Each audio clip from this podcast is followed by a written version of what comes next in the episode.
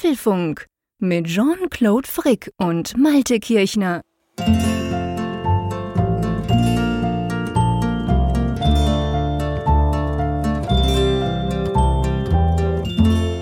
Hallo und herzlich willkommen zum Apfelfunk Ausgabe 362, welche wir am Mittwochabend, dem 11. Januar aufzeichnen.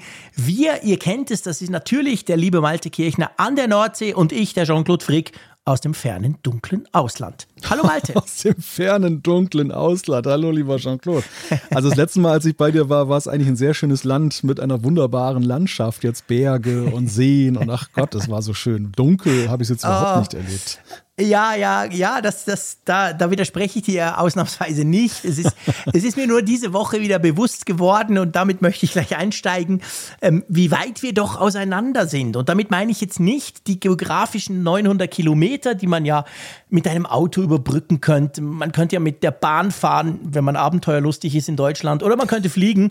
Aber ähm, ich meine sowas Einfaches wie ein Paket. Hm. Ich weiß, worauf ich du anspielst. Ich habe dir nämlich ein kleines Paket geschickt. Also ja, kein Brief, es war wirklich ein Paket, so als kleines Neujahrs- und Geburtstagsgeschenk verspätet. Und ich habe das dann vor, ich weiß nicht, glaube ich, knapp zwei Wochen habe ich das abgeschickt. Und bei uns ist ja natürlich alles, was 200 Kilometer überschreitet, ist sofort Ausland. Sprich, du füllst acht Formulare aus, kein Scherz, unterzeichnest die auch achtmal, dass das alles stimmt und Zollerklärung und schieß mich tot. Schon relativ komplex, finde ich, aber okay. Und dann geht das ab Tracking geht natürlich bis Basel, also am nächsten Tag und dann ist vorbei. Und dann verschwindet eben das Paket jetzt aus meiner Schweizer Sicht im dunklen Ausland. Und dann dachte ich so in meiner grenzenlosen Navität, ja gut, das kommt dann irgendwann bei Malte an, da klingelt der Pöstler, wie wir sagen in der Schweiz, oder der Postbote, ja, und der drückt dir das halt in die Hand. So ist es bei uns. Also wenn wir aus dem Ausland Pakete ah. kriegen, dann werden die bei uns abgegeben. Meistens musst du noch irgendwas zahlen, wie immer in der Schweiz, aber danach hast du es gleich. Äh, es war ja da ein bisschen anders bei dir. Ja, in Deutschland ist das so, dass die Vorfreude erstmal auf das Paket gesteigert wird. Du kriegst nämlich okay. dann von der Deutschen Post einen Brief so einen grauen Kuvert und äh, ziemlich staatstragend als Postsache deklariert. Uh, und das tönt schon unerfreulich. Ja, ja, und dann bekommst du mitgeteilt, äh, das war dann in meinem Fall so, dass da ein Paket aus der Schweiz gekommen ist, zusammen mit der Tracking-Idee des, des äh, Pakets. Aber es stand, glaube ich, nicht dabei, von wem das überhaupt gekommen ist. Mhm. Okay, auch gut. Und dass ich dann, weil das jetzt eine, eine, einer Zollabwicklung bedarf, hätte man das jetzt dem hiesigen Zollamt in Wilhelmshaven hier dann zugeschickt und mit dem könnte ich mich jetzt dann ins Benehmen setzen und das hätte dann die und die Öffnungszeiten. Wegen Covid müsste man da halt dann weiterhin per E-Mail sich erstmal anmelden. Ja, und das war's dann erstmal. Und dann ist man, sitzt man vor diesem Schrieb, ist so halb verängstigt vor den Behörden und was da wohl kommen kann und irgendwie auch irritiert, weil man denkt, na nu, was, was wird das wohl für ein Paket sein? Denn du hast es ja tatsächlich als Überraschung dann ja auch losgeschickt. Ich wusste ja, ja natürlich. Du wusstest natürlich von nichts. Und ich dachte auch, die Überraschung funktioniert dahingehend, dass du dann halt eben das Paket bekommst. Aber da du ja quasi vorgewarnt wurdest, hast du dich ja auch rückversichert, du, äh, könnte das von dir sein? Und ich habe dann gesagt, ja, schon, ja. Dann haben wir uns kurz ausgetauscht, um dich quasi quasi auf den Behördengang vorzubereiten, damit du das überhaupt kriegst. Ja, du musstest ja. es ja quasi aus Pyongyang offiziell in die EU einführen, oder? ja, ich habe ich hab tatsächlich so eine Art Bescheid, ordentlich mit Amtssiegel und so weiter, Hauptzollamt. Also das, ich habe hab richtig gehend hier was eingeführt in die Europäische Union. Krass. Ja, meine große Sorge war ja, ich, ich hatte schon irgendwie gewittert, dass da von dir was gekommen sein könnte. Aber meine Sorge war, dass irgendwie der Zeier mir dann irgendwie aus äh, Euphorie irgendwie eine Machete oder oder sowas zugeschickt hat. Denn der, hat, der hatte mir dankenswerterweise, der liebe Raphael hatte mir dankenswerterweise ja auch zum Geburtstag ein kleines Geschenk gemacht, mhm. ein, Tasch, ein, Taschenmesser. Mhm. Und äh, das hat, hat aber er dann. das geschmuggelt? Das musstest du nicht verzollen. Nein, nein. Hast das hat einen Brief gepackt oder wie hat er das geschickt? Nee, ja, genau. Nein, das hat er ganz raffiniert gemacht. Er hat das hier tatsächlich in Deutschland beim Online-Versandhaus ah. bestellt und hat mir das von dort ah, aus zuschicken clever. lassen. Also Sehr der, cool. Ja. Der hat den Zoll elegant umgangen. Aber auf jeden Fall war jetzt meine Sorge, weil ich ihn da, weil ich das so großartig finde, das Messer, wir sprachen auch noch kürzlich drüber, dass er mir jetzt irgendwie so ein Riesenmesser schickt und dann werde ich gleich festgenommen. Genau, nach dem Motto, was, was, bekommen Sie denn da für Sachen aus der Schweiz? ja, das verschicken wir uns zum Geburtstag, das ist völlig normal. ja, wobei ich habe mir sagen lassen, Messer schenkt man sich nicht, die bringen irgendwie Unglück. Also das. Äh, Ehrlich? Ja, ja, da gibt's wohl, es gibt wohl ganz merkwürdige Binsenweisheiten. Oha. Und Oha, eine, okay. Ja, ja, aber ich gebe da nichts drauf. Insofern ist mir das egal. Ich freue mich über das Messer. naja, auf jeden Fall, das war meine große Sorge, dass da eben ein Messer drin stecken könnte. Und äh, ja, dann wusste ich ja, es ist was Schönes oder was, was Ungefährliches. Ja, und dann bin ich da zu dem Zollamt. Oder beziehungsweise ich habe dann erstmal Kontakt aufgenommen zum Zollamt. Eben, genau. Man musste sich ja quasi anmelden. Das allein finde ich auch schon recht krass absurd. Und dann bist du dort aufgeschlagen und die Erzählung, wir müssen nicht zu fest ins Detail gehen, aber es schien für mich so, in Wilhelmshaven kommt so alle paar Jahre mal ein Paket aus dem dunklen, fernen Ausland an, oder? Ja, es hätte mir eine Warnung sein müssen, dass auf dem Schreiben der Deutschen Post eine laufende Nummer genannt war und die lautete 1. Gut, man muss sagen, man muss fairerweise sagen, es ist, es ist datiert auf den 4.1., also es ist noch, ja, okay. noch früh im Jahr, aber nichtsdestotrotz, dass es die 1 war, ich hätte jetzt vermutet, dass hier deutlich mehr Pakete dann da aufschlagen. Ich, ich weiß natürlich auch nicht, wie viele da im Jahr. Ich habe, ich meine, es ist eine reine Momentaufnahme.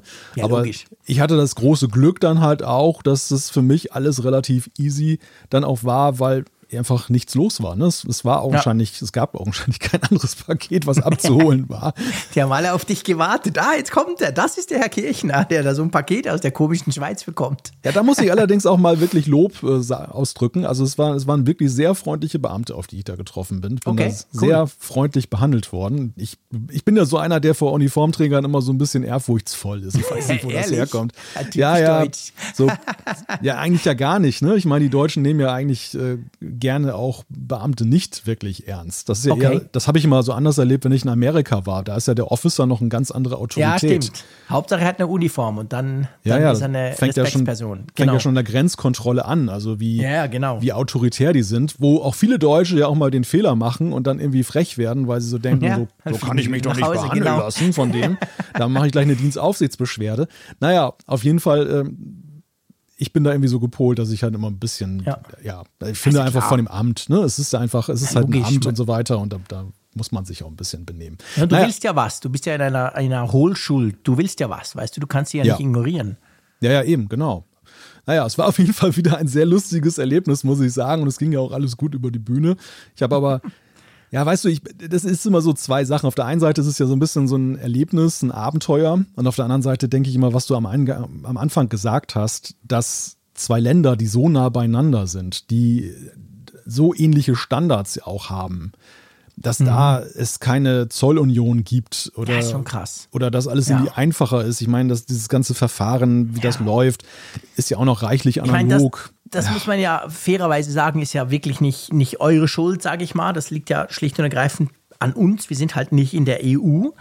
Und da ist es einfach alles kompliziert. Ich sage ja immer diesen Spruch, postalisch sind wir in Afrika oder eben in Pyongyang.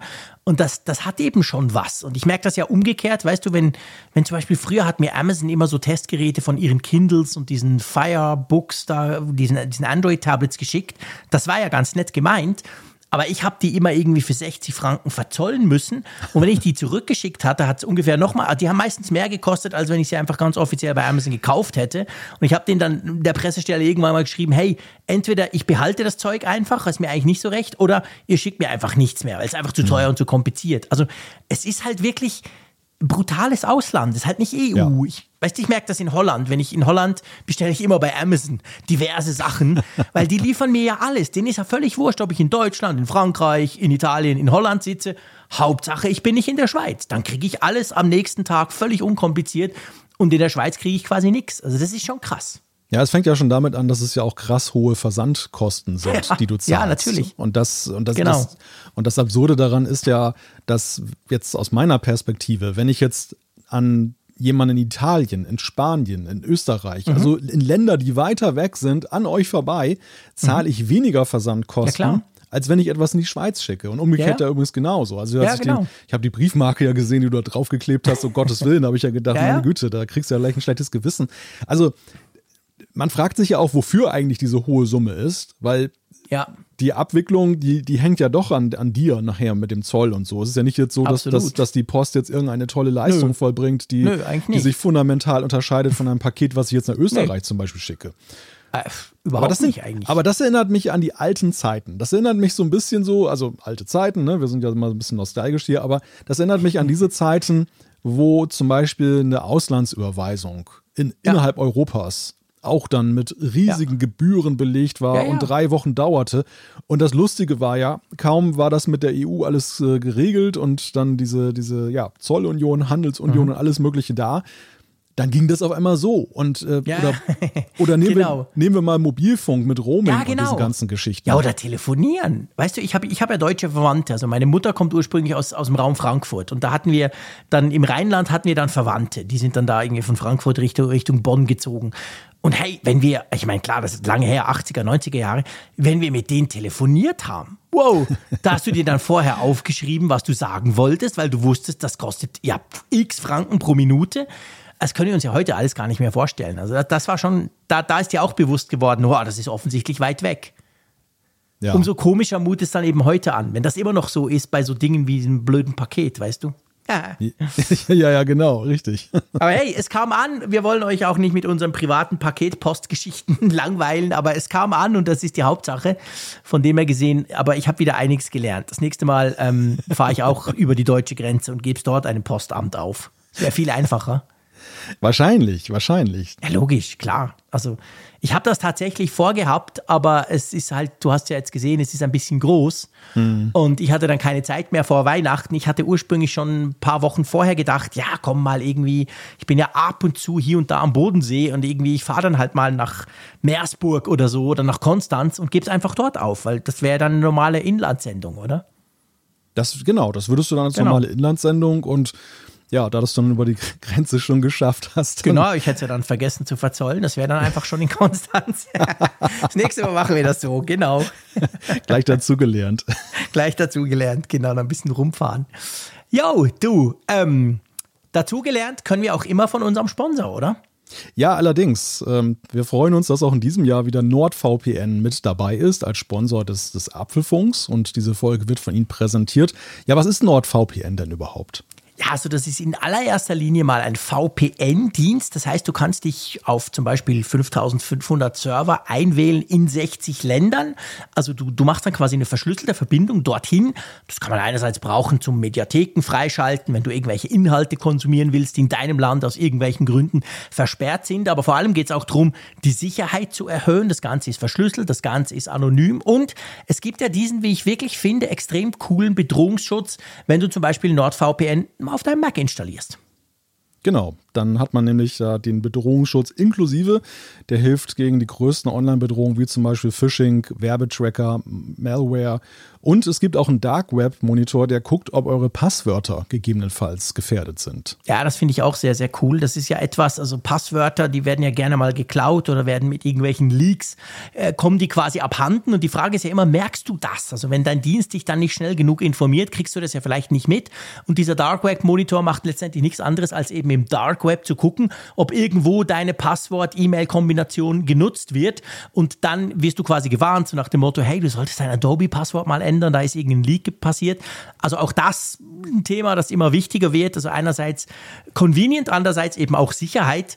Und ja, NordVPN, wir haben es schon oft gesagt, wir nutzen es ja quasi ständig. Man kann auch sechs Geräte gleichzeitig damit verbinden. Bei uns in der Familie ein wichtiges Thema. Ja, und wenn ihr das mal ausprobieren wollt, dann schaut doch mal vorbei bei nordvpn.com slash Apfelfunk. Genau.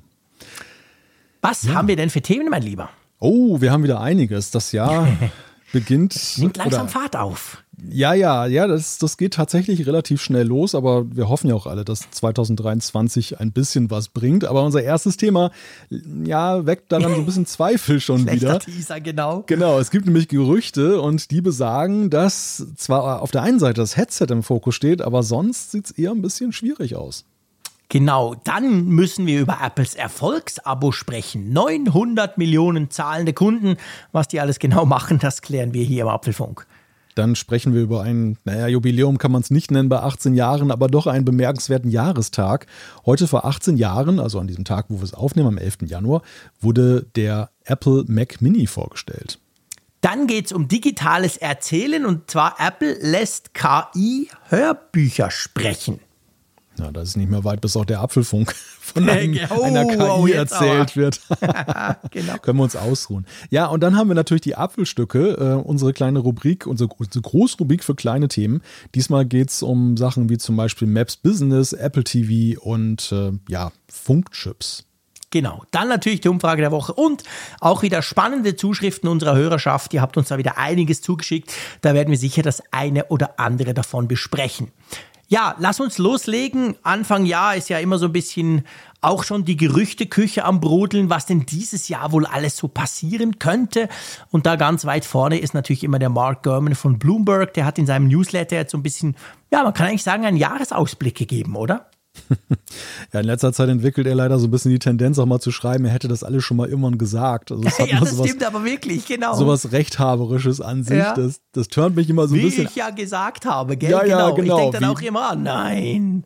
I first ja. wrote in, in äh, 2017 und so weiter, ja, ja. Also nein, er geht auf das Jahr ein und die mhm. Frage, was uns denn erwartet. Und äh, ja, da ist es dann so, dass er daran festhält, dass wir in diesem Jahr ein AR-basiertes Headset sehen werden von Apple, dass das dieses Jahr tatsächlich vorgestellt werden soll.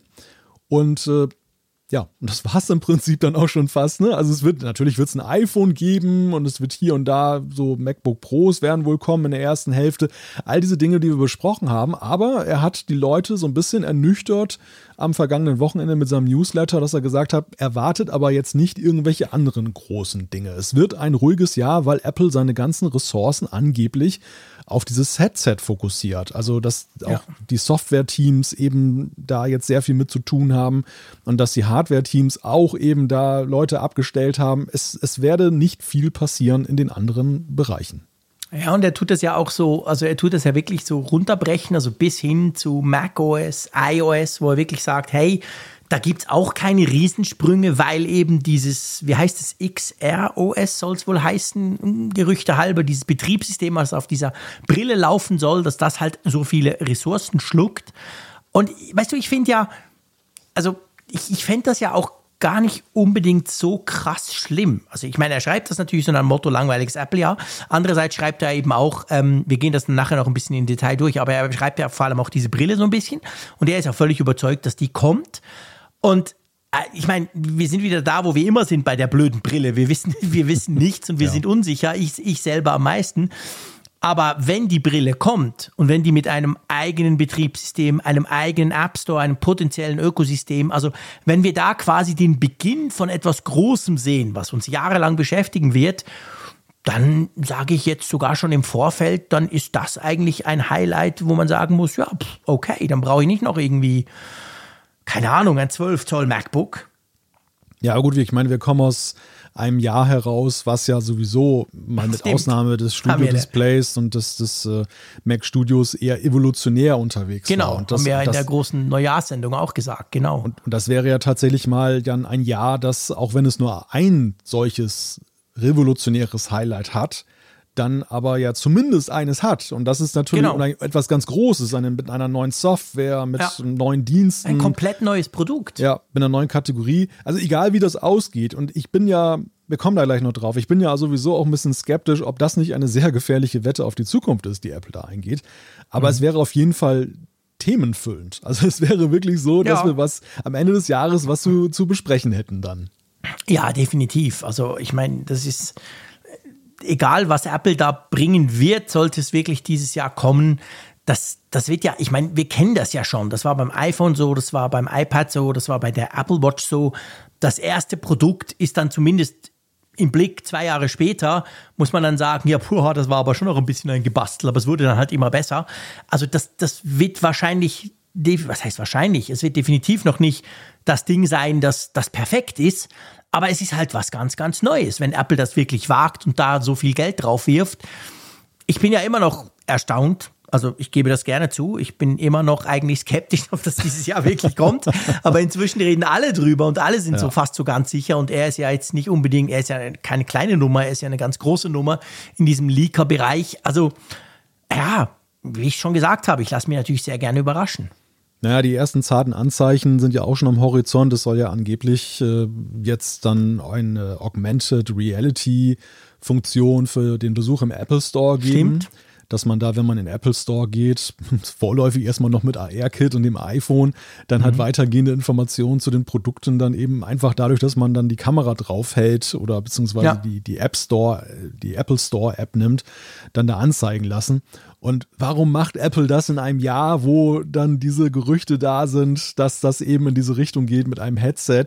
Ähm, dass, wenn das jetzt wirklich kommt und das, diesen Vorboten ja. sollen wir ja noch diesen Monat sehen, ja. dann wäre das natürlich schon ein sehr krasser ja. Fingerzeig, dass da das wirklich stimmt. etwas im Orbit ist. Vor allem, weißt du, wenn du, also ich meine, ich bin, ich bin da völlig bei dir. Also wenn das kommt, und das sieht ja sehr stark danach aus, wie immer, wir verlinken all die Quellen natürlich, ähm, dann muss man ja schon sagen, also in, wenn du das bringst in einer Zeit, wo du sonst nichts bringst, weißt du? Ja. Es könnte ja sein, dass Apple eine neue, keine Ahnung, die most high-tech ähm, Blumenvase der Welt rausbringt. Und die kannst du nicht verstehen, wenn du die nur vor dir stehend im Apple Store siehst. Dann brauchst du halt AR, damit du das irgendwie. Sowas könnte man sich ja vorstellen. Aber wenn Apple dieses Feature AR in der Store-App, wo du dann im Store bist, quasi nach dem Motto, oh, was mache ich denn mit so einem Studio-Display? Hokus, Hokus dann, ja, dann wäre das wirklich ein sehr starkes Zeichen quasi, ohne Produkt, einfach nur um das AR noch so ein bisschen näher an die Leute zu bringen. Ja, dann bin ich auch einmal mehr noch unsicherer. Ob meine naja, Prognose, es kommt nicht dieses Jahr noch zu halten sein wird. Naja, und, und Apple beobachtet ja auch das, was in den Medien stattfindet. Und die, die sehen ja. und hören ja auch, dass wir, dass andere darüber permanent reden. Und ja. wenn sie in so einem Fahrwasser ja, jetzt. Dann, ja, genau, gerade uns hören sie natürlich. Ganz klar. Nein, aber das, das, das, wenn, sie wissen halt, wenn sie jetzt sowas rausbringen, dass das natürlich dann ja auch einen Impact hat. Und ja. diese, und da geht es jetzt nicht darum, dass ein Frick und ein Kirchner dann plötzlich enttäuscht sind, dass es dann doch das Gerät nicht kommt, sondern am Ende ist es ja vor allem auch ein finanzwirtschaftliches Thema, weil ja. dann die, der Markt, die Börse ja auch darauf reagiert. Also ja, die Analysten, die reden ja auch nur noch darüber und viele wetten jetzt, ich meine, die Apple-Aktie hat sowieso jetzt durch das letzte Jahr also auf hohem Niveau, auf sehr hohem Niveau, mhm. etwas nachgegeben. Es wäre natürlich ein äh, großer Reinfall aus, aus Sicht von einigen, die das jetzt begleiten und möglicherweise deshalb in Apple, Apple investieren, wenn dann eben diese Prophezeiungen, die sich immer mehr verdichten und wenn Apple jetzt noch sowas launcht, dann doch nichts kommt. Ja. Also das, das muss man halt bei alledem sehen.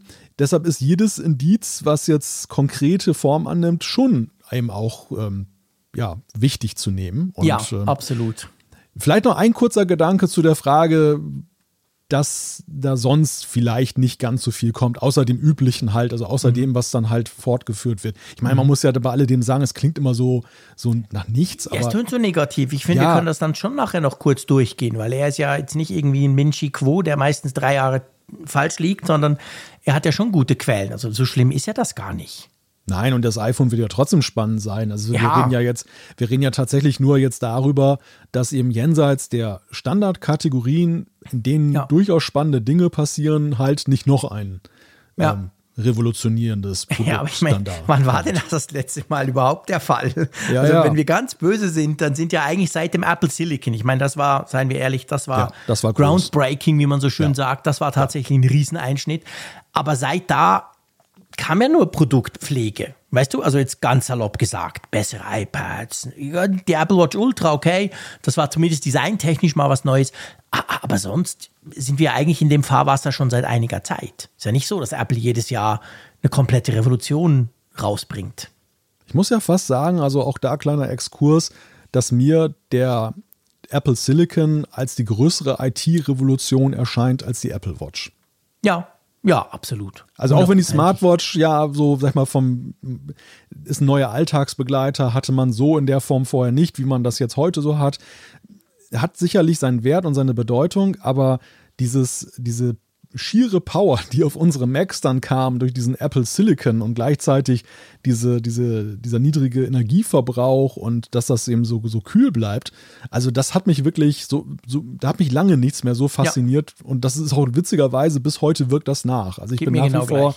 von ja. diesen Apple Silicons äh, total fasziniert und auch ja. von dem M1 nach wie vor. Also das ist schon wirklich ein großes Ding gewesen. Ja, das, also das, das geht mir ganz genau gleich. Also Aber das ist, das ist mega, weil, weil ich meine, das, weißt ja. du, vielleicht noch ganz kurz, das gilt ja übrigens eigentlich auch fürs iPad und fürs iPhone. Also ich meine, das ist ja die gleiche Prozessorbasis. Apple hat einfach beim iPhone schon jahrelang vorgelegt.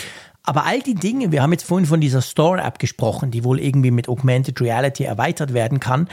Das wird sicher sehr eindrucksvoll aus, aussehen und cool sein. Aber das alles ist ja überhaupt auch erst möglich, wenn du auf Hardware-Seite überhaupt die Grundlagen dafür legst, weil das nämlich massiv Power braucht. Und das gleiche ja. ja bei Mac. Ich weiß bei meinem MacBook nicht nur, dass ich das jahrelang werde nutzen können, jahrelang die neuesten Betriebssystemversionen draufknallen, aber ich werde auch einfach immer mehr geile Features kriegen, die diese Neural Engine dann mal wirklich fordern. Im Wissen einfach, weil Apple da so vorgelegt hat in der Hardware. Und das allein mhm. gibt einem nicht nur ein gutes Gefühl und macht letztendlich die Investition auch zukunftssicher, sondern ist halt ein Riesenschritt. Ja, und den Punkt, den ich noch zu bedenken geben wollte jetzt, ist auch, dass wir nicht vergessen sollten, dass die Nachwirkungen von Corona, den, den oder den Corona-Lockdowns, auch ja. ja 2023 nicht an der Jahresgrenze aufgehört haben, sondern die Probleme, die die Apple ja offensichtlich im Jahr 2022 hatte, dass eben doch die Lockdowns ja, dass die, die, die Road, Roadmaps so ein bisschen durcheinander gebracht haben mhm. oder gebremst haben. Das wirkt natürlich auch jetzt noch in 23 nach. Also da sehe ja. ich eigentlich erst Licht am Ende des Tunnels so in Richtung 24, 25, dass wir dann wirklich in äh, Jahre kommen, wo eben ja nichts mehr in diesen, diesen schlimmen Jahren, wo, wo alles ein bisschen durcheinander war, dann äh, gemacht wurde. Ja. Ja, und das würde ja dann auch erklären, weißt du, quasi, ähm, also ich meine, überleg dir mal, wenn es Apple jetzt schafft, in diesen oder am Ende dieser Corona-Zeit, ich sage es mal ein bisschen salopp, wir wissen, es ist noch nicht ganz vorbei, aber es ist zum Glück wieder viel besser, so ein AR, VR, MR, wie man es auch nennen will, äh, Headset rauszubringen, dann erklärt ja das schon, warum sie einfach unter diesen schwierigen Bedingungen wahrscheinlich bei anderen Sachen halt einfach mal Stopp sagen mussten, Teams ja. abziehen mussten und einfach sich verzweifelt, also vielleicht auch nicht verzweifelt, aber versuchen mussten, alle Ressourcen auf dieses eine große Ding zu, zu, zu ähm, fokussieren. Ja, und man sollte ja auch nicht unterschätzen, welche Schnittmengen es ja auch gibt zu den anderen Systemen von Apple im Ecosystem. Also, dass, wenn sie so ein Headset rausbringen, wir berichten ja jetzt seit Jahren darüber, dass jede neue Betriebssystemgeneration sehr viele übergreifende Funktionen hat. Mhm. Und dieses neue System fängt ja bei Null an. Also, das muss ja. ja, mithalten mit den Weiterentwicklungen der anderen Systeme, die, die es über Jahre gegeben hat, was die Kollaboration eben zum Beispiel mit dem Mac, mit dem iPhone, mhm. mit dem iPad angeht. Denn ein eins wissen wir ja, das, das äh, hat sich ja bei den Gerüchten auch schon so ein bisschen herausgeschält. Wir hatten ja kürzlich diesen The Information-Bericht, wo ja auch dann da so Sachen durchgesickert sind. Es soll ja eine sehr starke Symbiose mit anderen Apple-Produkten geben, also zum Beispiel ja. den AirPods Pro der zweiten Generation etwa. Ja. Ja, genau, stimmt. Wichtiger Punkt, ganz genau. Also das Ding wird eingebunden sein, das lernen wir jetzt schon seit einiger Zeit in das Ökosystem und wird wahrscheinlich auch ressourcentechnisch auf andere Dinge zurückgreifen können, wenn man die eben hat. Ähm, ja, also interessant, spannend. Ähm, lass uns mal so ein bisschen MacBook Pro, iPad, Apple Watch und so weiter so ein bisschen zur Seite legen bei diesem Bericht von Gurman. Er geht ja die all durch, er geht ja die ganzen Produktkategorien kurz an, aber sagt eigentlich, ja, okay, da kommt ein Chip neuer, da kommt das, aber im Grundsatz bleibt alles, wie es ist. Ähm, lass uns mal über den Mac Pro sprechen, weil dem widmet er ja schon ein paar Zeilen. Ja, ja, ja, das ist tatsächlich der längste Absatz äh, von den einzelnen Produkten, die er da beschreibt. Und ja, der Mac Pro, das ist ja noch eine offene Rechnung aus dem letzten Jahr, kann man sagen. Der sollte ja eigentlich Definitiv. so am Ende dieser Transformation hin zum Apple Silicon stehen. Und äh, ja, wir sind schon beim M2, aber wir haben noch keinen Mac Pro gesehen.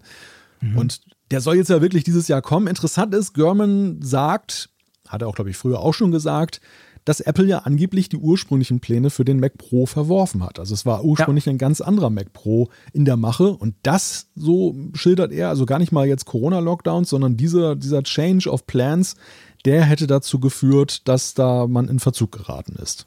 Ja, ganz genau. Also man hat ja da von einem 48 Core, 150 Grafik-Cores und so Monster gesprochen. Ähm, und das soll wohl nicht passieren. Er spricht davon, dass man sich jetzt quasi auf den M2 Ultra irgendwie festgelegt hat. Den, den haben wir ja noch nicht, aber da kann man davon ausgehen, der kommt. Also äh, eine normalere Konfiguration. Er geht sogar so weit, dass er sagt, sogar das ganze Design soll sich nicht unterscheiden vom 2019er Modell. Also dieser, Käsereibe, dieses große Metallteil, was durchaus schick, also ich finde das schön, aber also da gibt es kein neues Design wohl. Und das finde ich persönlich ja fast am krassesten. Das Ding soll zwar erweiterbar sein, vor allem in Bezug auf Grafik und Netzwerkkarten, Mediakarten, Encoding, so Zeug. Das soll bleiben im Vergleich zum jetzigen Mac Pro. Aber man soll wohl das RAM nicht erweitern können, weil das halt im Chip drin ist, oder?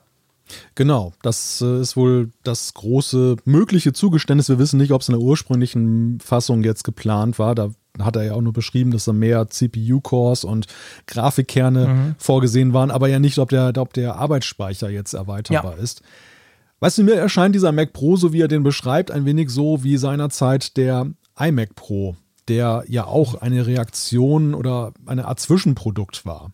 Apple mhm. war ja damals in ein schwieriges Pro-Fahrwasser geraten, könnte man ja sagen. Ja. Es gab, gab viel Kritik, ähm, die Pros waren unzufrieden und dann gab es ja diesen Roundtable, zu dem ja einige namhafte Blogger eingeladen wurden ja. und da haben sie ja dann ihre Pläne präsentiert, dass sie gesagt haben, so, wir legen jetzt ein Brikett drauf, es kommt auch ein neuer Mac Pro später und der iMac Pro war ja sozusagen so eine Art Zwischenstufe. Der war zwar ja ingenieurstechnisch auch sehr bemerkenswert, weil er ja auch ein ganz interessantes Lüftungssystem hat. Du ja. weißt es besser als ich, du hast ihn. Genau.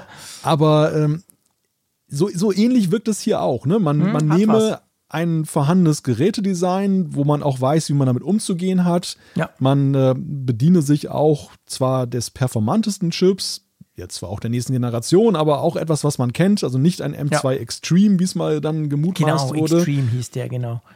Und äh, ja, und mache dann halt so ein paar Sachen jetzt halt so, wie die Leute oder wie die, wie die potenziellen Kunden sich das wünschen, dass man ja schon mhm. eben die SSDs austauschen kann, was ja schon ein Riesenzugeständnis ist. Man muss ja sehen, der, der Apple Silicon ist ja sonst wirklich eine völlig geschlossene, Komplett. völlig, völlig geschlossener Club. Ja. Oder auch, nehmen wir mal die Grafikkarte. Also die GPU ist ja auch gekoppelt auf diesem System on a Chip. Allein das ist ja, ja, schon bemerkenswert, wie sie das denn eigentlich regeln, dass das dann die gleiche Performance hat und wenn das dann als externe Komponente dann da dabei ist. Mhm. Ja, ja, das stimmt, definitiv. Also das wäre das wäre schon sehr, sehr spannend. Ich weiß halt nicht. Ich meine, wir haben ja schon oft darüber diskutiert, über die Erweiterbarkeit. Ist das überhaupt noch notwendig mit den neuen Apple Silicons? Wer braucht das? Mega Nische. Ich hatte ja so ein bisschen den, also ich hatte damals, gebe ich zu, Anfang von, also letzten März, als der Mac Studio rauskam, hatte ich so ein bisschen das Gefühl, klar, wir haben damals zuerst alle gedacht, ja, ja, klar, und dann an der WWDC, ein paar Wochen später kommt der Mac Pro, so war es dann nicht, aber jetzt so habe ich eigentlich das Gefühl, der Mac Studio zuerst hat er auf mich gewirkt, eben wie du das vom iMac Pro ges gesprochen hast, so nach dem Motto, ey, ja, Freunde, okay, sorry, es gibt noch nicht den geilen Mac Pro, aber hey, ihr habt hier einen coolen Mac Studio, könnt ihr zwar nicht erweitern, ist aber mega schnell. Inzwischen habe ich so ein bisschen den Eindruck, der Mac Studio ist wahrscheinlich das Teil für die in Anführungszeichen Breite der Pros, wohingegen der Mac Pro wirklich von den Pros nochmal eine mega kleine Schnitt, Schnittmenge nur noch abbildet, die halt wirklich diese Erweiterbarkeit wollen. Ja. Weil wie ja, viel besser kann der sein als der Mac Studio, wenn man jetzt eben dieses ganze Extreme quasi weggelassen hat? So groß wird der Unterschied nicht sein. Ja, und es ging ja auch mal in den Gerüchten darum, dass ja angeblich auch die Preisgrenze den Ausschlag gegeben hat, Stimmt. dass Apple gesagt ja, hat, dass ja. sie diese hochtrabenden ersten Pläne nicht weiterverfolgen wollten. Einfach schlichtweg, weil sie nicht gesehen haben, dass da noch jemand selbst unter den Pro-Pros bereit ist, da ähm, ja. so viel Geld dann auszugeben Stimmt. dafür.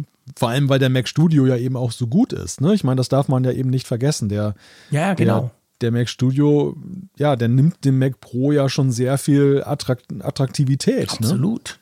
Ne? Ja, absolut. Das reicht ja ganz vielen Profis schon. Und dann ist die Frage, wer dann, dann wirklich noch einen Mac Pro braucht. Aber ja, mal gucken. Also ich meine, vor allem das mit dem Design, das war natürlich, wurde dann natürlich sofort in den Medien breitgeschlagen, in den Tech-Medien, so nach dem Motto, der neue Mac Pro wird langweilig, nur weil er gleich aussieht. Ich finde das nicht so schlimm. Also ich, ich finde dieses Design eigentlich voll okay. Ja, also das, das Design war ja eigentlich auch 2019, als es eingeführt wurde, gerne gesehen, weil es ja, ja so auch an diese damaligen ja, an die ursprünglichen erinnerte. Genau. Und so ein bisschen weg war von diesen Designexperimenten mit, mit dem Champagnerkübel. Also das, ja. das ist ja eigentlich so ein, ja, ich möchte schon fast sagen, ikonisches Design für den Mac Pro, dass das da wieder aufgenommen wird und fortgeführt wird. Und ich glaube auch nicht, dass für den Mac Pro-Kunden das jetzt so wichtig ist, dass nee, das, das jetzt. Also, nicht. das Witzige ist, dass eigentlich am meisten die rummeckern, die Consumer sind und sich niemals so ein Ding leisten werden oder auch brauchen. Das Hat was. ja, guter Punkt. Hat was, genau. Also du, ich meine, weißt du, ich finde das sehr spannend, was er schreibt. Ich hoffe natürlich auch, dass einiges davon eintreffen möge. Ich finde aber eigentlich, das tönt überhaupt nicht nach einem langweiligen Apple-Jahr. Oder wie siehst du das? Sollte das jetzt so in dem Plus-Minus-Range kommen? Ja, also das ist, es ist schwer zu sagen, weil ich finde halt die, die Lesart, die er da an den Tag legt, die, ähm, ja, die legt es darauf an, dass es so klingt, als wenn es ein langweiliges ja, genau. Jahr wird. Genau. Ich finde halt die, die, wie spannend ein Apple-Jahr ist, hängt eigentlich mal vom einzelnen Produkt ab. Ja, logisch. Klar. Und das muss man sich wirklich da angucken. Und das ist dann manchmal, es reduziert sich auch nicht auf die Specs, die er da nennt, sondern es geht halt auch oft darum, auch um innovative Anwendungen in der Verbindung mit Software und so. Also da würde ich die Flinte noch nicht ins Korn werfen jetzt im Januar, sondern bin eigentlich eher da ergebnisoffen unterwegs und denke, mal gucken, was Apple da im Köcher hat. Weil eins, eins sehe ich ja auch, oder sehen wir alle ja, dass das Apple ja schon auch ein bisschen jetzt, gerade durch die Geschehnisse im letzten Jahr, die sie ja gar nicht jetzt ja, zu verantworten hatten. Es ist ja eben auch vieles noch durch, durch Post-Covid sozusagen dann da gekommen. Äh, sie sind jetzt so ein bisschen in der Bringeschuld. Ne? Also ja. die, der Erwartungsdruck ist ja schon sehr hoch. Ja, ja, ja, das ist definitiv so. Der ist riesig, vor allem bei so einem AR-Ding, weil nicht nur erwartet wird, dass Apple mal wieder irgendeine bestehende oder eine neue Technologie endlich in die Masse und in die Breite bringt, sondern weil man halt auch von Apple verlangt ja schon lange endlich mal wieder was ganz Neues zu bringen. Also der Druck dort ist natürlich gigantisch und ich denke natürlich von diesem AR, MR, was auch immer, ähm, Headset wird natürlich sehr, sehr viel abhängen, weißt du? Also einerseits, selbst wenn das 3000 Euro oder Dollar kosten sollte, dann ist es natürlich klar, dass es nicht für die Breite ist, die Version 1.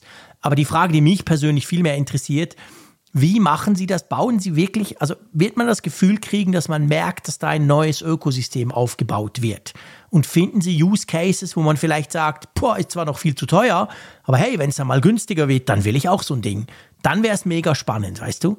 Also wenn Sie das schaffen, und das ist ja das, was bisher noch keiner so geschafft hat, dann kann die erste Version auch way off sein im Preis und, und wirklich nur für Spezialisten. Ja. Aber wenn man dann so, so, so abschätzen kann, wo es vielleicht dann in ein paar Jahren hingehen könnte, dann wird es extrem interessant. Ich musste lustigerweise jetzt bei der CES noch an das Apple-Headset denken, beim mhm. Betrachten der CES-Neuigkeiten.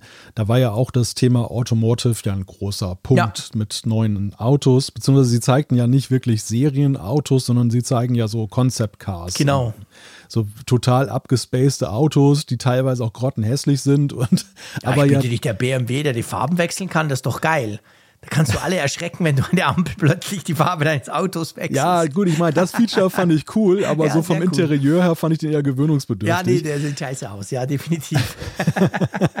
aber was diese Autos ja aufzeigen, ist ja eben eine potenzielle Zukunft und genau. Schwerpunkte, die genau. ja auch hineinwirken in Produkte, die ja eher auf den Consumer, auf, den, auf die breite Masse zugespitzt sind. Und ja. das sehe ich eben bei Apple jetzt mit dem mit Blick auf das Headset auch. Ich glaube nicht, dass dieses erste Headset mich jetzt in einer Art und Weise begeistern wird, dass ich jetzt sage, hey, äh, ich, ich lebe nur auch. noch, ich lebe nur noch in einer gemischten Realität. Ja, ja. ja das denke aber, ich auch. Aber ich glaube schon, dass wir, dass wir sehr wichtige Ableitungen daraus treffen können, welchen Schwerpunkt Apple setzen wird, so in der, in der Weiterentwicklung mancher ja. Dienste, in der Weiterentwicklung auch generell Software und Kommunikation. Ja, ja, ist genau der Punkt. Also das ist eben genau das, was mich interessiert. Schafft es Apple, so das Türchen aufzustoßen zu etwas ganz Neuem, das uns potenziell den Weg weist, wo wir denken, ja, das wird aber schon spannend, auch wenn die erste Version vielleicht noch grottig ist, noch doof ist, noch zu teuer ist, noch zu schwer ist, was auch immer, weil das war ja bei fast allen Apple-Produkten so. Aber man hat gemerkt, wow, cool.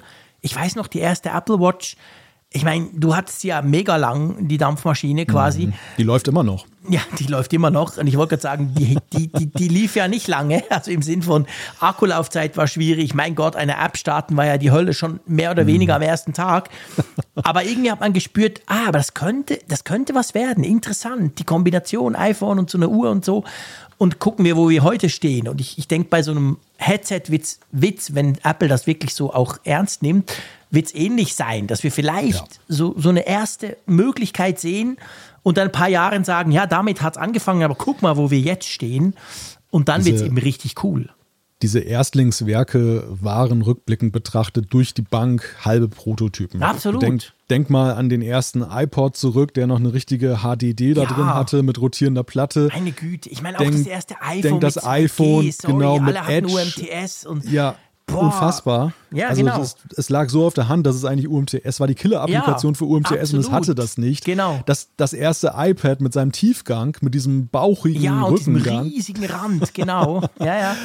Die, die Apple Watch, du hast es gerade gesagt, mit ihrem völlig unterdimensionierten Prozessor und den falschen, dem, dem falschen Fokus auch bei Mhm. Ja, der genau. Software. Genau. Also ja, das, das, das ist schon, es gibt eigentlich, mir fällt jetzt gerade kein Beispiel für ein, für ein Apple-Produkt ein, was in der ersten Generation so formvollendet war äh, in der Entwicklung, dass man dachte, hey, jetzt kannst du es nur noch weit, so, sei mal, klein weiterentwickeln. Ja, nee. Sondern es war, es war immer Idealismus dabei. Genau. Es war immer irgendwie so der Punkt, dass du dachtest, du setzt halt irgendwie auf, auf ein Zukunftsthema. Genau, Und, aber sie haben es eben geschafft, dass du genau das dachtest, dass du eben dachtest, ja, okay, sieht blöd aus oder schlechter Akku, aber hey, das wird geil, ich will dabei sein, ich will vom Anfang an Ja. dabei sein. Und wenn sie das schaffen mit dem, mit dem Headset, dann, dann wird es eben richtig spannend. Ja. Ja, wobei man sich anfangs ja auch dann auch als Nutzer dieser Produkte häufig auch Kritik erwehren musste von anderen, die dann halt dann rumgenörgelt haben. Ich denke nur an die Apple Watch. Also wie viele haben mir damals gesagt, was für ein Quatsch, ne? Was hast du davon? Was bringt dir das? Was, du trägst plötzlich wieder eine Uhr? Ja, ja, genau. Ja, das war, das war bei mir ja nicht so, weil ich ja noch ist eine analoge Uhr davor. Ich hatte nie mehr Uhren. Ich hatte 15 Jahre keine Uhren oder 20 und plötzlich habe ich wieder eine Uhr getragen. Es war schon strange, ja. Ich hatte, ja, ich, bin eigentlich schon vor der Apple Ehrlich? Watch auf digitale Uhren umgestiegen. Ah, und zwar hatte ich die. Pebble, die Pebble Smartwatch. Ja gut, die hatte ich auch, stimmt. Stimmt, du hast Totales- recht, die Pebble, die habe ich sogar mit Kickstarter damals. Ja, ja, genau. Aber die habe ich Ja. nicht so regelmäßig getragen. Die, das war so ein Oh, Tech-Gadget, das habe ich tatsächlich nicht immer am Arm gehabt. Doch, das war irgendwie Ehrlich? so. Cool. Das war ja so ein bisschen so wie Tamagotchi am Arm geschnallt. Ne? Ja, ja, schon, ja. Mit ihrem E-Ink-Display. Nur, dass man sie nicht füttern musste. Also das, Ja, genau, genau. ja. Ja, aber ich finde diese, übrigens äh, fällt mir gerade so mal so auf, wir sprechen immer diese, diese Mixed Reality und so, Mhm. ja, wenn ich so auf diese, diese Meldung gucke jetzt, was Görman da losgelassen hat, so gemischte Realität ist auch so das Bauchgefühl, was man hat bei der ganzen Sache, oder? Ja, total. Ja, ja, ja, hat was. Ja, das ist tatsächlich so. Das Leitthema 2023. Ja, das gemischte Leitthema Realität. gemischte Realität. Ja, das stimmt. Das ist tatsächlich ein, ein, das zieht sich so durch, ja. Und ich glaube, solange wir die halt nicht sehen, leben wir quasi äh, zwangsläufig, gerade wir als Podcast, äh, als Apple News Podcast, sage ich mal, leben wir so ein bisschen in dieser gemischten Realität. Auf der einen Seite denkt man, ja, das kann doch nicht sein. Machen Sie das wirklich? Auf der anderen Seite denkt man, ja, das wäre unglaublich geil. Stell dir mal vor, was da, was da theoretisch möglich wäre. Und man, man ist so hin und her gerissen. Das ist genau wie du sagst. Und dann, ja, es wird einfach Zeit, dass Sie den Mist jetzt endlich vorstellen. Punkt. Genau, wir wollen mal über was Ja, jetzt mal was sprechen. sehen. Genau. Ja, apropos sehen, komm, kommen wir zu unserem nächsten Ja. Thema. Da geht es um harte Ja. Zahlen, da sieht man was, da, da muss man nicht spekulieren. Konkret geht es um 900 Millionen zahlende Kunden. Das hat nicht der Apfelfunk, aber das hat Apple. Und äh, wir könnten noch ein paar dazu gewinnen, muss aber nicht sein. Ähm, aber ja, kra- krasse Zahl eigentlich, oder? Ja, und auch interessante Mitteilung, die Apple da gemacht hat. Es kam ja so aus dem Nichts heraus, dass plötzlich dann eine Ja. Pressemitteilung anflatterte mit einem offenen Brief von Eddie Q, der der Dienstechef ist bei Apple. Und ja, der signierte jetzt, also am Anfang war ja erstmal so ein ganz schmusiges Vorwort, wo er dann über alle Menschen sollen sich ausdrücken können und wir bei Apple. Also ich, Mhm. ich habe so richtig so einen Regenbogen gesehen und Heiligenschein und alles Mögliche in dem Moment. Ja, Aber dann, Apple. ja, es war, es war, es war wirklich Apple at its best. Und dann, Genau. dann kam aber Interess doch durchaus die ein oder andere, andere interessante Zahl, die Apple hat genannt hat. Du nanntest gerade die 900 Millionen zahlenden Kunden, Mhm. Ja. ähm, wo Apple zumindest hat durchblicken lassen, dass ein Großteil sich durch die In-App-Abos erklären lassen. Was Was ich ganz interessant fand. Also, dass wir, wir dachten ja mal so, hm, iCloud und Apple Music mhm. und so weiter, dass das eigentlich so große, sind sicherlich zweifellos auch große Teile dieser, dieser Zahl, aber dass mhm. die In-App-Abos so ein Gewicht haben, das fand ich ganz interessant. Das erklärt auch nachträglich so ein bisschen, warum Apple die In-App-Abos so bevorzugt hat beim neuen Preismodell, was sie da Dezember eingeführt haben. Ja, weil das offensichtlich die, das, das Rückgrat ihrer, ihrer ähm, zahlenden Kundschaft ist. Also jetzt im, im, ja. im Digital- und Servicebereich natürlich. Die zahlende Kundschaft kauft ja auch iPhones, aber in dem Bereich, ja, offensichtlich schon. Und geil, das nur, dass wir uns richtig verstehen. Also, das ja. sind nicht Leute, die in App, in einer Apple-App irgendwas kaufen. Nein, nein. Das sind Leute, das die irgendwie, pf, keine Ahnung, bei irgendeinem der tollen Spiele da irgendwas kaufen. Die einen Streamingdienst abonniert haben, die. Äh, Zeitschriften oder News-Publikationen. Also es gibt ja, un, ich meine, man, man wird ja ständig jeden Tag mittlerweile mit irgendwelchen In-App-Abos konfrontiert. Ja. Ähm, zumindest, Stimmt, dass man In-App-Abos sind nicht In-App-Käufe, ganz ein wichtiger Punkt. Genau, richtig, Sorry. genau. Genau, es ganz sind, wichtig. Also, ja. ja. Das fand, das fand ich schon ganz interessant. Ich meine, die In-App-Abos, ja, dass das ein Faktor ist. Wir lästern immer drüber. Wir mögen sie nicht und unsere Hörerschaft auch nicht. Aber sie funktionieren. Aber die funktionieren offensichtlich, ja, ganz genau. Ganz eindeutig. Ja. ja. und ansonsten hat Apple dann natürlich alle Dienste durchdekliniert. Apple Arcade mit über 200 Spielen, äh, Apple Music mit über 100 Millionen Liedern. Wobei ich ganz interessant fand, dass sie sagten, dass inzwischen 80 Prozent der Abonnenten 3D-Audio nutzen. Ja, cool. Ja. Hätte ich, jetzt, hätte ich jetzt nicht vermutet, dass das schon so beliebt ist. Ja, muss man das, muss man das aktivieren oder ist das einfach drauf? Ja, das ist auch die Frage. Wahrscheinlich läuft das einfach von selbst. Ja, dann merken sie es vielleicht gar nicht, weißt du? ja, ja, das, das wird es wahrscheinlich sein. Das also weißt du, jetzt, ich meine, ich will das überhaupt nicht schlecht reden. Es ist ja wirklich interessant und, und beeindruckend, keine Frage. Aber die Frage ist halt so, kriegst du sowas drauf und merkst es vielleicht, vielleicht merkst du es nicht oder ist es halt aktiv so, oh ja, ich habe gelesen, ich will das auch. Ich gehe suchen, wo ist die Einstellung und ich klicke und dann habe ich es quasi aktiviert. Das finde ich, macht schon noch einen Unterschied. Und bei 80 Prozent, die das nutzen, bin ich dann immer so ein bisschen skeptisch und denke, ja, wahrscheinlich ist es bei 80 Prozent ja. einfach aktiviert. Heißt im Umkehrschluss, 20 Prozent haben es aktiv abgeschaltet. Beziehungsweise haben noch ganz alte AirPods, die es nicht Ja, da ist doch ganz, ja, das kann ja auch sein, klar. Wäre natürlich auch nicht möglich. Die haben noch Earpods, weißt du, mit Kabel. Oh, ja, die Earpods. genau. Eine Gedenkminute für die Earpods. Genau, die dann immer nach einmal pro Jahr kaputt gehen. Ich spreche da aus leidvoller Erfahrung bei meinen Kids. Ich, ich, ich kaufe tatsächlich, ich oute mich jetzt hier, ab und zu noch Earpods. Weil meine Kinder haben keine Bluetooth, also die haben schon, der eine hat so ein Bluetooth-Ding, aber die sind auch nicht so ganz äh, auf AirPod unterwegs. Ich habe immer Angst, dass sie sie verlieren. Und darum haben sie EarPods und die gehen wirklich so gefühlt einmal im Jahr sind die einfach futsch. Und nicht, weil die mhm. Kinder irgendwie doof damit sind oder einander damit fesseln, sondern weil einfach dann irgendwo geht ein Ohr nicht mehr und dann, ja, dann ist es halt wieder Zeit. Die kann man immer noch kaufen, du wirst lachen. Ja, interessant, obwohl man sie ja gar nicht mehr offiziell anschließen kann. Ja, doch, natürlich mit dem Lightning. Ja, gut, mit Lightning schon, ja. Ja, schon, es gibt ja mit Lightning. Ich, denke mal, ich denke mal noch ein Klinken. Ach so, ja, okay, also die, ganz, die, kann man nicht mehr kaufen, ja klar. Ja. Die muss man ja fast schon ins Museum bringen. die sind wirklich ganz oh, alt. Die flattern ja auch bestimmt noch irgendwo. ja, du hast sicher auch noch ein paar. Ich habe auch noch einige. Ja, du wirst lachen. Ich habe in meinem, was heißt hier einige? Ich habe in meinem Rucksack immer ein paar AirPods mit Klinkenanschluss, weil wenn ich irgendwo in einem Hotel unterwegs bin oder so, wenn ich auf hm. Technikreise bin und ich will Audio schneiden, dann nutze ich einfach die, weil ich keine Lust habe, einen richtig großen Kopfhörer, den ich jetzt hier zum Beispiel zum Podcasten nutze, mitzunehmen. Aber ich brauche einen Kopfhörer und ich will das nicht über die Luft machen mit Verzögerung. Also ich habe tatsächlich immer noch so ein Teil dabei. Meine letzte Berührung mit kabelgebundenen Kopfhörern, denke ich gerade dran, war mein Sommerurlaub. Da habe ich in Amsterdam so eine Bootsfahrt gemacht. Da gibt es auch so Ausflugsboote, die da durch ja. die Kanäle Dann hast fahren. du Kabelkopfhörer bekommen. Ja, ja, genau. Und die durfte man sogar behalten. Also die. Wow. Ja, ja, ja, das waren so, das waren noch absolute Billigdinger. Ja, ich wollte jetzt sagen, es waren wahrscheinlich 10 Cent Dinger. Gemessen an dem teuren Preis der Fahrt war das dann war noch wirklich so ein Problem. Genau. eine Beigabe sozusagen. Aber ja, wir haben jetzt so ein bisschen auf die Zahlen geguckt. Mhm. Apple ist, also Apple gibt zwar Zahlen raus, aber sie bleiben natürlich insgesamt sehr verschlossen und das ja, sind auch viele so PR-Zahlen halt. aber weißt du, was ich noch cool finde bei den Zahlen? Ja ja. dass 95 Prozent der aktiven Accounts der iCloud Zwei-Faktor-Authentifikation aktiviert haben.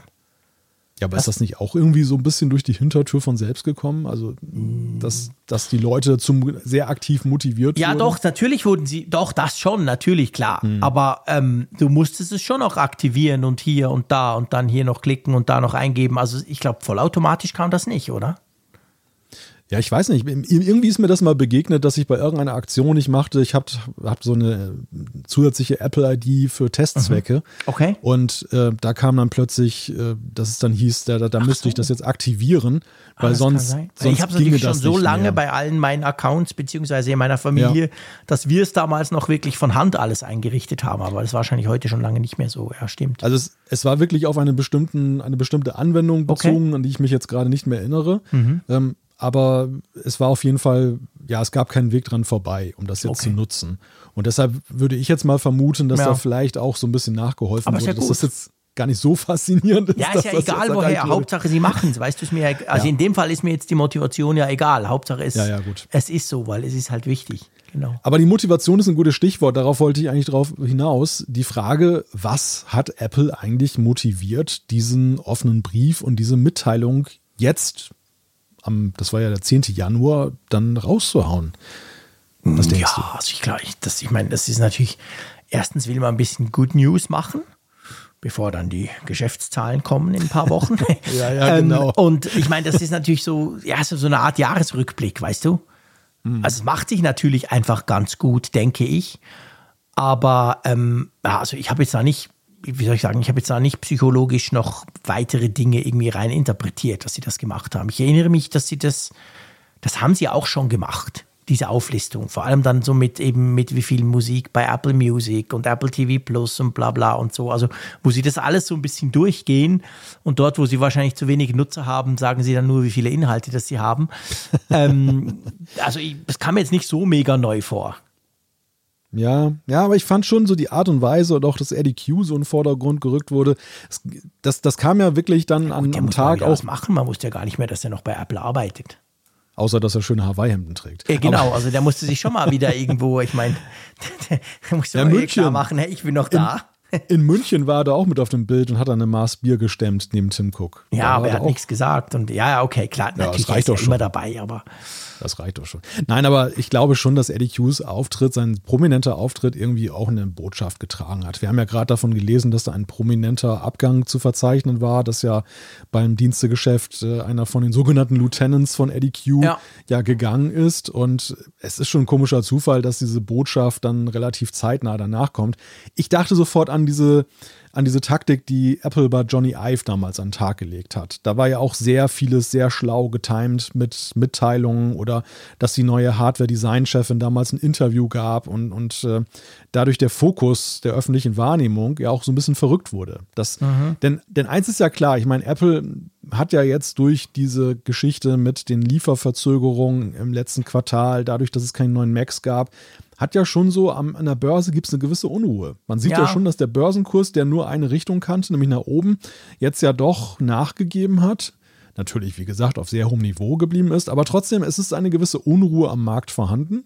Und ich sehe diese Mitteilung, gerade jetzt, du hast die Quartalzahlen genannt, das ist ja eigentlich der große Lichtblick von Apple. Was, was haben die für Steigerungen hingelegt im ja. Dienstegeschäft in den letzten Jahren? Ja, das Astronomisch. Ist so. Also ich, eben, das, das dachte ich ja auch. Also ich habe das nicht nur ironisch gemeint, weißt du. Ich meine, so eine Good News aus dem Services-Bereich, logisch ist die primär für die Investoren gedacht und weniger für uns Podcaster oder Journalisten. Wir nehmen das zur Kenntnis und denken, okay, spannende Zahlen, vielleicht wird mal was zitiert, aber ich denke schon, das ist natürlich so eine Erfolgsmeldung in dem Bereich, wo sie halt die Erfolge auch zeigen können quasi. Und wir wissen natürlich nicht genau, wie es mit der Hardware aussieht. Wir wissen einfach, dass sich, dass alle Hersteller im Moment Mühe haben. Und es würde mich sehr erstaunen, wenn Apple da so easy peasy hingeht. Wann ist es? Irgendwann im Februar? Ich glaube, am 2. Februar mhm. ist das Ganze. Ja, genau. Und dann sagt, hey, guck mal, wie geil und du und so. Also, ich sehe das schon auch in dem Zusammenhang. Jetzt haut man mal noch eine Good News raus und dann wollen wir mal gucken in drei Wochen. Also steckte nach meinem Gefühl schon sehr viel Geschäftspolitik da drin. Ja, ja, auch so, definitiv. Auch so diese Überbetonung, wie, wie schön das auch ist für die Creator. Dass zum Beispiel ähm, dass es diesen Markt ja früher gar nicht gegeben habe und dass Apple ja, den noch jetzt da geschaffen hat. Einen, ja, klar. Ja, ja, das ist, das ist natürlich auch wieder so ein, so ein Wink mit dem Zaunpfahl in Richtung Regulatorik und so weiter, dass man sagt, hm, ihr könnt doch jetzt uns nichts Böses, wir sind doch eigentlich die Guten. Also das, was, was haben wir eigentlich diesen Markt erst aufgebohrt durch die Existenz digitaler Dienste? Ne? Das, ja. das ist schon so die Message, die dann, die sich dann irgendwo. Und ich meine, wir wissen ja, dass soll. dieses Jahr ja fürs, gerade fürs Dienstegeschäft ja politisch schwierig werden wird. Genau, mit der EU genau. und all den, C also all diese Initiativen, jetzt mal abgesehen von der USB-C-Geschichte, die zielen ja vor allem auf solche Dienstegeschichten ab. Ja, eigentlich weniger auf die Hardware, da, da partiell auch, aber da geht es ja genau um solche Dinge quasi, um Konkurrenz, um eben Gatekeeper, um nicht mehr alles nur bei Apple, sondern auch noch daneben irgendwie und da ist, denke ich schon, ist das natürlich so ein bisschen auch ein Statement, hey, guck mal, was, was wir alles Tolles machen für euch da draußen. Ja. Das muss man doch überhaupt nicht noch irgendwie konkurrenzieren oder öffnen. Also logisch, ja, sehe ja, ich auch so. Wobei ich glaube, dass Apple damit tatsächlich weniger die Politik anspricht, als dass sie die Sympathien der Bevölkerung haben wollen. Das ist, das, ich finde ja. schon, dieser Move mit der Ende-zu-Ende-Verschlüsselung ist ja nach meinem Gefühl auch ja schon so eine Sympathiemaßnahme, dass sie einfach, sie, sie schlagen einen neuen Kurs ein. Sie gehen weg von dem kooperativen Miteinander, dem Finden von Kompromissen zusammen mit der Politik, mit den staatlichen Lenkern und gehen jetzt hin zu so einer Charmoffensive, wir machen das, was für die Kunden, was die Kunden 100% wollen. Und äh, wir sind sozusagen der Robin Hood des Datenschutzes, der Dienste und so weiter. Das ist, finde ich, schon eine sehr konsistente Linie, die sich da mittlerweile zeigt, dass Apple etwas auf Konfrontation geht, aber vor allem eben Sympathien versucht zu erzeugen bei denen, die da ja nach ihrer Darstellung profitieren davon, dass sie diese Dienste so machen. Ja, logisch. Ich meine, die Sicherheit bieten. Die Not, also die Politiker die haben ja schon gegen dich entschieden. Die musst du ja nicht ja. mehr umstellen. Da weißt du ja schon, was kommt. Die EU hat ja, ja entschieden. Gut. Ist ja nicht so, dass das noch ja. in der Schwebe steckt. Also musst du ja die Nutzer motivieren, dass sie, sollte so ein Angebot mal kommen, ja. das gar nicht so interessiert, weil bei Apple ist es doch geil. Logisch, aber klar. Es, aber es, ja, ne, so logisch ist das nicht, weil es ja jahrzehntelang oder, oder jahrelang anders gelaufen ist. Es gab ja immer schon ja. diese Anwürfe der Politik, dass man die ja, was regulieren wollten und Daumenschrauben angelegt haben, aber am Ende hat man sich ja immer irgendwo in der Mitte getroffen. Es ist ja immer die, der, die, die, der Lobbyisten der Tech-Konzerne und da war Apple auch mit dabei, haben es ja immer irgendwie hingekriegt, dass sie zwar irgendwelche Zugeständnisse machen mussten, dass die aber für sie überschaubar blieben und dass ja. sie das ihren Kunden verkaufen konnten. Und es waren ja manchmal auch unbequeme Sachen, die sie ihren Kunden mitteilen mussten. Ich meine, allein diese CISAM-Geschichte, wo sie ja auch jetzt auf Konfrontationskurs gehen. Die EU redet über Chat-Kontrolle und will die Tech-Anbieter verpflichten, dass da die Infrastruktur dafür bereitgestellt wird. Und Apple sagt im gleichen Atemzug, ach, das haben wir jetzt eigentlich äh, für uns jetzt erledigt, das Thema. Das ist nicht gut angekommen bei den Kunden, vorbei.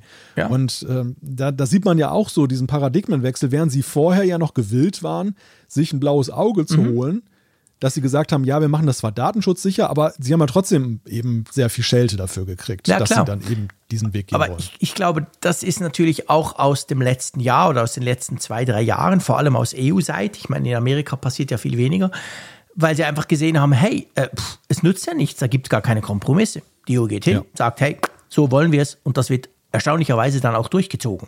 Klar gab es da Kompromisse, von denen wir wahrscheinlich nichts wussten, beziehungsweise es wurde dann, viele Dinge wurden am Ende dann doch nicht ganz so heiß ge gekocht, gegessen, wie sie gekocht wurden.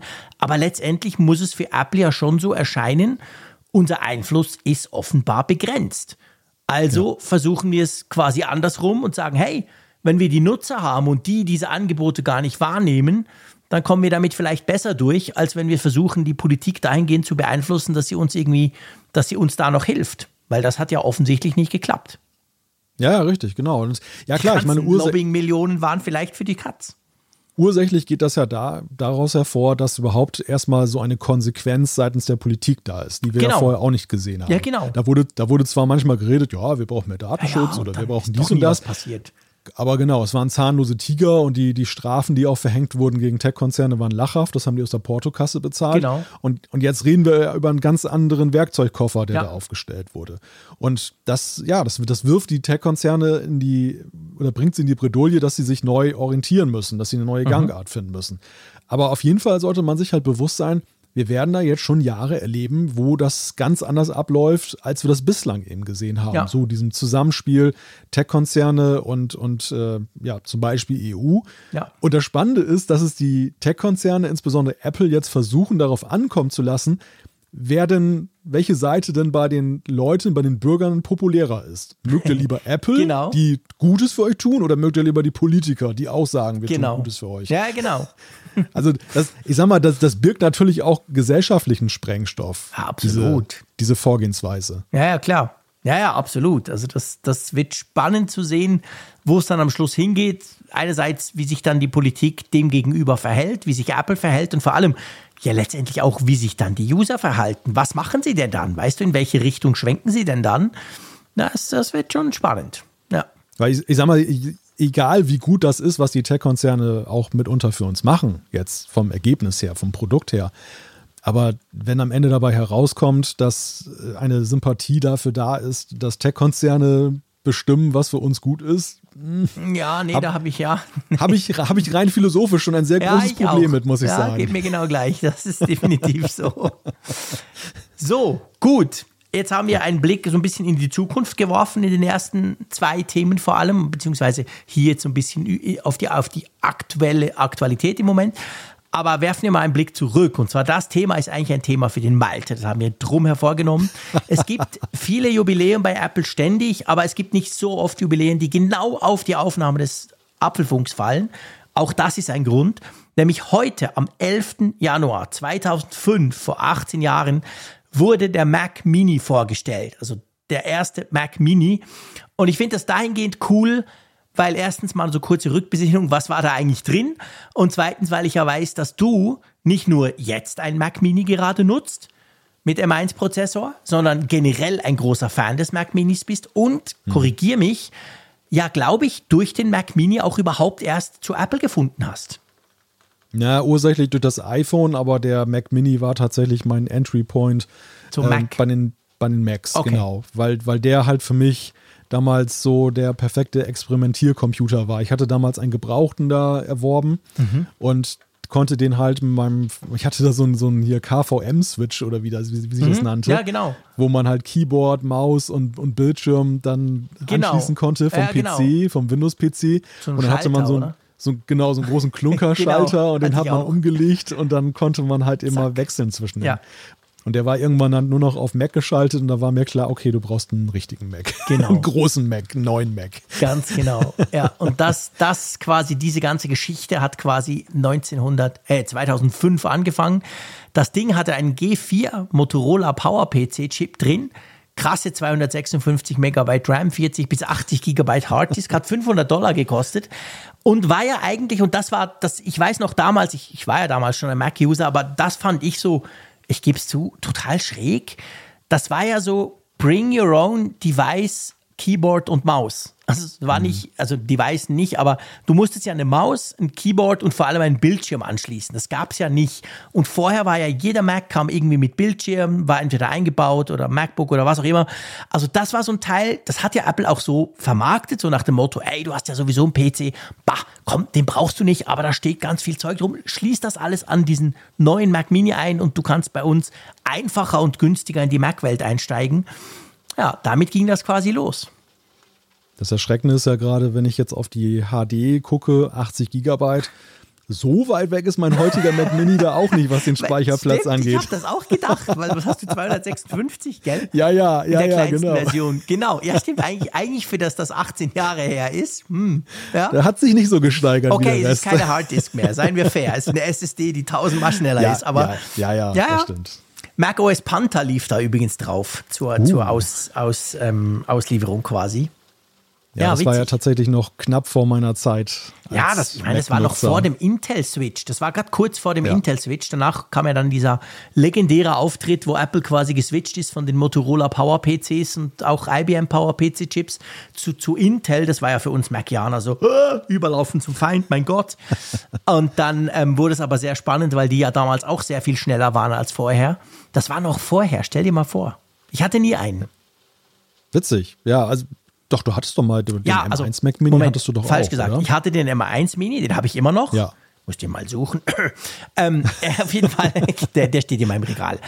Ähm, das war mein erster Mac Mini tatsächlich. Und ja, eigentlich, wenn du so willst, ja auch so, so eine Art Einstieg, weil ich wollte unbedingt mhm. diesen Apple Silicon irgendwie ausprobieren. Aber Notebooks wollte ich nicht und eben mein iMac Pro war ja super, darum habe ich mir den Mac Mini damals auch gekauft. Stimmt, also das war ja auch so ein, so ein Einstieg in eine neue Welt, wenn man so will, einfach einige Jahre später. Ja, der Mac Mini, ich glaube, der brilliert tatsächlich immer dann, wenn er so einen Zweck erfüllt. Gell, der, schon ein bisschen. Ja, der, der ist als äh, Einstiegsdroge, ja, als, als Probiergerät ja. eigentlich prädestiniert, weil er ja auch, sag mal, für Apple-Verhältnisse preislich dann auch sehr niedrig angesetzt ist. Und äh, ja, man hat ja auch gesehen, der, der M1 Mac Mini schien mir ja dann doch wieder ein ziemlicher Erfolg zu sein. Vorher war Apple ja die letzten Jahre ziemlich glücklos unterwegs. Sie ja. suchten ja ein neues Profil. Ja. Dann gab es ja diesen, diesen Profi-Mac äh, Mini, der dann halt schon richtig aufgerüstet war aber wo man auch nicht so wirklich wusste, wo die Reise dahin gehen soll. Und dann lag er ja auch eine ganze Weile brach. Einige dachten schon, hm, Apple hat das Interesse daran verloren. Mhm. Also der, der, und auch jetzt ist es ja so, ne? Ich meine, wir haben jetzt schon die zweite Generation MacBook Pro und, und MacBook äh, Air. Aber und jetzt passiert sehen, wieder nichts mehr. Ja, stimmt. Genau, wir sehen kein Mac Mini ja, und wir recht. wissen und wir wissen auch jetzt nicht, ich meine, 2023 wird ein Schicksalsjahr sein für den Mac Mini wenn am Ende dieses Jahres da kein Mac Mini irgendwo steht, egal welcher Art. Dann wird der Malte fahnenflüchtig. Dann hat es sich ausgemacminit. Ne? genau, in Wilhelmshaven. Kommt mal was Richtiges rein. dann, dann gönne ich mir meine 512 Gigabyte Platte. genau. Großartig. Aber stimmt, das ist ein spannender Gedanke von dir, dass mit dieser Transition, ich meine, so wurde er vorgestellt. Ganz klar ging es darum, PC-Nutzer auf den Mac zu holen, so einfach und so günstig wie möglich. Und dann beim, eben beim Apple Silicon, das war sicher ein wichtiger Punkt. Da haben auch viele gesagt, ja komm, cool. War ja trotzdem deutlich günstiger selbst als das MacBook Air und als die anderen damals erstmalig mit M1-Prozessor vorgestellten Macs. Aber seit da ist nichts mehr passiert, ja. Tja, schauen wir mal. Kommen wir zu einem Thema, wo der Malte mir helfen muss, weil ich gebe gerne zu, dass es sich mir komplett nicht erschließt. Vor allem erschließt sich mir nicht die Aufregung, die dieses Thema oh. eigentlich vor allem in den sozialen Medien gemacht hat. Konkret geht es darum, Apple möchte Hörbücher von einer digitalen KI vorlesen lassen. Also statt irgendwie Schauspieler XY liest dann halt Siri. Äh, und dann hat man halt ein Hörbuch. Und ich sage drum, ich ah. verstehe die Aufregung nicht, weil ich sowieso nicht verstehe, wie jemand Hörbücher hören kann. Uiuiui. Jetzt hast du aber einige, jetzt hast du eine ganze, eine ganze Reihe von Pfeilen rausgehauen und jetzt muss ich erstmal wieder hier mit dem Besen durchgehen. Genau. Und die ganzen Trümmer. Dafür, dafür bist du ja da. die ganzen Scherben zusammenkehren, die du da hinterlassen hast auf dem Weg zum Thema. Nein, also erstmal muss ich einordnen. Das ist jetzt nicht Siri, ähm, die ja, da klar. irgendwelche Texte vorliest. Ja, es hätte ja tatsächlich sein können, aber das wäre ja grausam. Nein, es, es ist so, dass Apple ein, ja, so eine Art Angebot gemacht hat jetzt, dass äh, zum Beispiel kleine, aber auch große Verlage in mhm. Anspruch mhm. nehmen können, narrated by Apple Books. Und die können bei Apple dann bestimmte Genres von Büchern einreichen. Dann dauert das so ein bis zwei Monate. Ähm, okay. Eine KI liest dann dieses Buch vor, aber diese ein bis zwei Monate dauert es halt, weil dann augenscheinlich noch in der Qualitätskontrolle menschlich nachgearbeitet wird, dass man genau guckt, trifft die jetzt wirklich den Ton, spricht die das richtig okay. aus, was da gesagt wurde, dass also das schon eine gewisse Güte hat und da mhm. stehen vier Erzählerstimmen zur Verfügung, zweimal männlich, zweimal weiblich mhm. und die aktuell jetzt für Fiktion und für Sachbücher sind und äh, okay. äh, wobei Fiktion für bestimmte Genres also zum Beispiel so ein Thriller kannst du jetzt noch nicht dann jetzt vorlesen lassen, da gibt es noch keine passende Stimme ja. für. Ja, warum macht Apple das? Ähm, sie machen das deshalb, weil die Mehrheit der Menschen da draußen, lieber Jean-Claude, tatsächlich anders denkt als du augenscheinlich. Ja, das, also natürlich. Seit Apple argumentiert, Apple argumentiert, dass sie zum zehnten Mal in Folge im Jahresvergleich zweistellige Prozentzuwächse verzeichnen bei, den, bei der Nachfrage nach Hörbüchern. Mhm. Und äh, da wollen sie natürlich das Angebot erhöhen. Das Problem ist allerdings, gerade sage ich mal jetzt für Solo-Autoren oder Klein, Kleinverlage, du sagtest ja gerade, es werden immer gerne Schauspieler ja. dann da äh, genutzt oder beziehungsweise beauftragt, dann die Hörbücher einzusprechen, weil sie auch gut sprechen können. Ja, klar. Ja auch, wenn dann, so ein ungeübter Sprecher wie ich, das will ja keiner hören. Und Da ist es allerdings dann so, das kann sich ein kleiner Verlag ja häufig gar nicht leisten, beziehungsweise wenn du nicht ja. weißt, dass das Hörbuch ein Bestseller ist, ja, dann kannst du auch ganz schön dann wirtschaftlich damit ja, auf klar. die Nase fallen. Also vor dem Hintergrund ist das Angebot halt gerade an die gerichtet, dass man sagt, Apple kriegt ein größeres Angebot, die kriegen halt Hörbücher mhm. und können diesen Markt auch mitnehmen. Sieht nach einer ziemlichen Win-Win-Situation aus, wenn da nicht dieser Kulturbetrieb wäre. genau, ich wollte gerade fragen, beziehungsweise, ich meine natürlich, das Ganze fällt in eine Zeit, wo wir ja KI generell, wir haben diesen crazy Chatbot, wir haben diese KI, die quasi Bilder generiert, wenn ich hier ein paar Stichworte hinwerfe. Wir haben diese ganze Diskussion, ja, pff, so eine KI, woher nimmt die sich denn ihr Wissen und, und, und. Also ich denke, das fällt natürlich jetzt genau in dieses Ding rein, so quasi die Angst des Kulturbetriebs, halt überflüssig zu werden, oder? Ja, klar, es geht um, es geht einerseits um Geld und Arbeitsplätze. Und äh, ja, es ist aber auch eine Weggabelung. Also diese, diese Frage, wie hoch ist denn jetzt der künstlerische Wert zum Beispiel eines Erzählers, der Aha. ein Hörbuch einspricht? Wie viel, wie viel kulturelle Leistung steckt eigentlich in dieser Performance? Ja. Und da also sag mal, da streiten sich wahrscheinlich die Gelehrten drüber. Der kulturell Beflissene, der sieht da eine ganze Menge drin. Der Konsument, dem ist es womöglich dann auch teilweise egal. Mhm. Also ich persönlich bin jetzt auch kein Hörbuchfan. Insofern bin ich, glaube ich, nicht wirklich qualifiziert, das einschätzen zu können. Aber mich persönlich, wenn ich mal so Hörbücher in die Hand genommen habe und überlegt habe, willst du dir das vielleicht doch mal anhören, war ich ich hab, bin immer nur nach dem Inhalt gegangen. Mich hat nie interessiert, ja. wenn da groß drauf stand, Schauspieler XY ja. hat das jetzt gelesen. Ja, wow, das interessiert mich nicht. Ganz im Gegenteil, äh, manchmal beeinflusst mich das eher negativ, dass ich denke, oh nee, diese Stimme willst du aber nicht mhm. hören jetzt mit dem Buch. Also da wäre es besser, sie ja. uns nicht draufschreiben. Ja, genau. Also, weißt du, ich meine, mein, ich habe das schon ein paar Mal gesagt im Apfelfunk. Ich, ich, ich habe einfach nicht die Geduld. Mich schreckt schon nur ab, wenn dort steht, zwölf Stunden oder 20 Stunden oder was auch immer. Die sind ja zum Teil unglaublich lang, diese Hörbücher. Und ich lese sehr, sehr gern und ich lese auch sehr, sehr viel, aber ich lese vor allem sehr, sehr schnell. Habe ich schon immer, also ich kann wirklich, ich kann einen Harry Potter relativ schnell verschlingen und weiß dann noch einigermaßen, was ich gelesen habe. Drum, also das ist, der einzige Punkt ist das. Also Hörbuch ist für mich einfach, wenn das dann ein spannendes Buch ist, also ich würde ja nie ein Hörbuch lesen, das ich schon, also hören, das ich schon gelesen habe, aber angenommen, ich, ich, ich lasse mir sowas vorlesen, irgendein geiles Buch und denke dann so nach zehn Minuten, wow, geil, dann werde ich immer zum Buch greifen, weil ich einfach weiß, dass ich viel schneller lese, als irgendeinem zuzuhören, wie er da dieses Buch mir vorliest. Also das ist mein einziges Problem und darum ist Hörbücher für mich wirklich vollkommen unvorstellbar, dass ich mir sowas antue. Aber ja, spannend und das andere, du weißt, ich bin da relativ technologieoffen, obwohl ich aus einer Künstlerfamilie komme. Also mein Vater war ja Schauspieler und Sänger, meine Mutter Tänzerin, profimäßig, also in, in Theater, nicht im Film und so. Aber pff, ja, also ganz ehrlich, wir werden das sowieso nicht aufhalten können. Das wird sowieso äh, kommen. Ich möchte noch zwei Sachen dazu zu bedenken geben. Das eine ist ein Punkt, der, glaube ich, auch ähm, ja, ziemlich übergangen wird, der aber mir aber ziemlich wichtig erscheint. Und das ist die Frage dass diese ganze Sache nur aus Sicht der Sehenden betrachtet wird. Ja. Also, dass das. Äh, es ist doch letzten Endes so, dass ja eben die, eine Vielzahl von, von Hörbüchern ja eben auch gerade für Menschen, die nicht gucken können, ja, jetzt, klar. die nicht sehen können, dann eine, eine ganz andere Fülle an, an Titeln bringt und ohne oder sag mal mit einer besseren auch äh, Vorleseart, weil diese KI-Stimmen, man kann da so Samples hören auf der Apple-Seite, die klingen schon ziemlich angenehm, die kannst du dir anhören, finde mhm. ich. Mhm. Und, äh, und äh, es gab vorher technologische Hilfsmittel, aber die haben es dann eben nicht glaube ich, so gut hingekriegt wie die KI-Stimmen zu betonen und ja. das angenehm vorzulesen. Also für Menschen mit dem Handicap ist das, glaube ich, ein großer Zugewinn. Das sollte man bei alledem auch nicht irgendwie unterschlagen. Diese Technik öffnet da eben auch, ja, neue Türen letzten ja, Endes. Absolut. Das, das, das ist eine gute und wichtige Sache, die so ein bisschen, glaube ich, in dieser Diskussion, die ich auch auf Twitter mitverfolgt habe, unterschlagen wird. Der andere Punkt ist der, und da bin ich jetzt, äh, da, da werfe ich meine ganz steile These jetzt raus. Mhm. Ich glaube generell, diese Angst vor KI resultiert vor allem daher, dass viele im kreativen Bereich einfach nur zu durchschnittlich unterwegs sind. ja. Es, ich glaube, es schlägt mit der KI, schlägt die Stunde der Überdurchschnittlichen. Denn es, sei mal, ein richtig gut geschriebener Text wird immer besser sein als ein KI-Text und wird sich davon abheben und man wird ihn gerne lesen. Jetzt nicht nur wegen der Wortwahl, aber eben auch wegen der Gedanken, die dem zugrunde ja. liegen. Das, ich glaube, da kommt keine KI, KI ran an die, an die menschliche Tiefe der Gedanken. Aber wenn es darum geht, irgendeinen langweiligen Text hinzuklären, ja.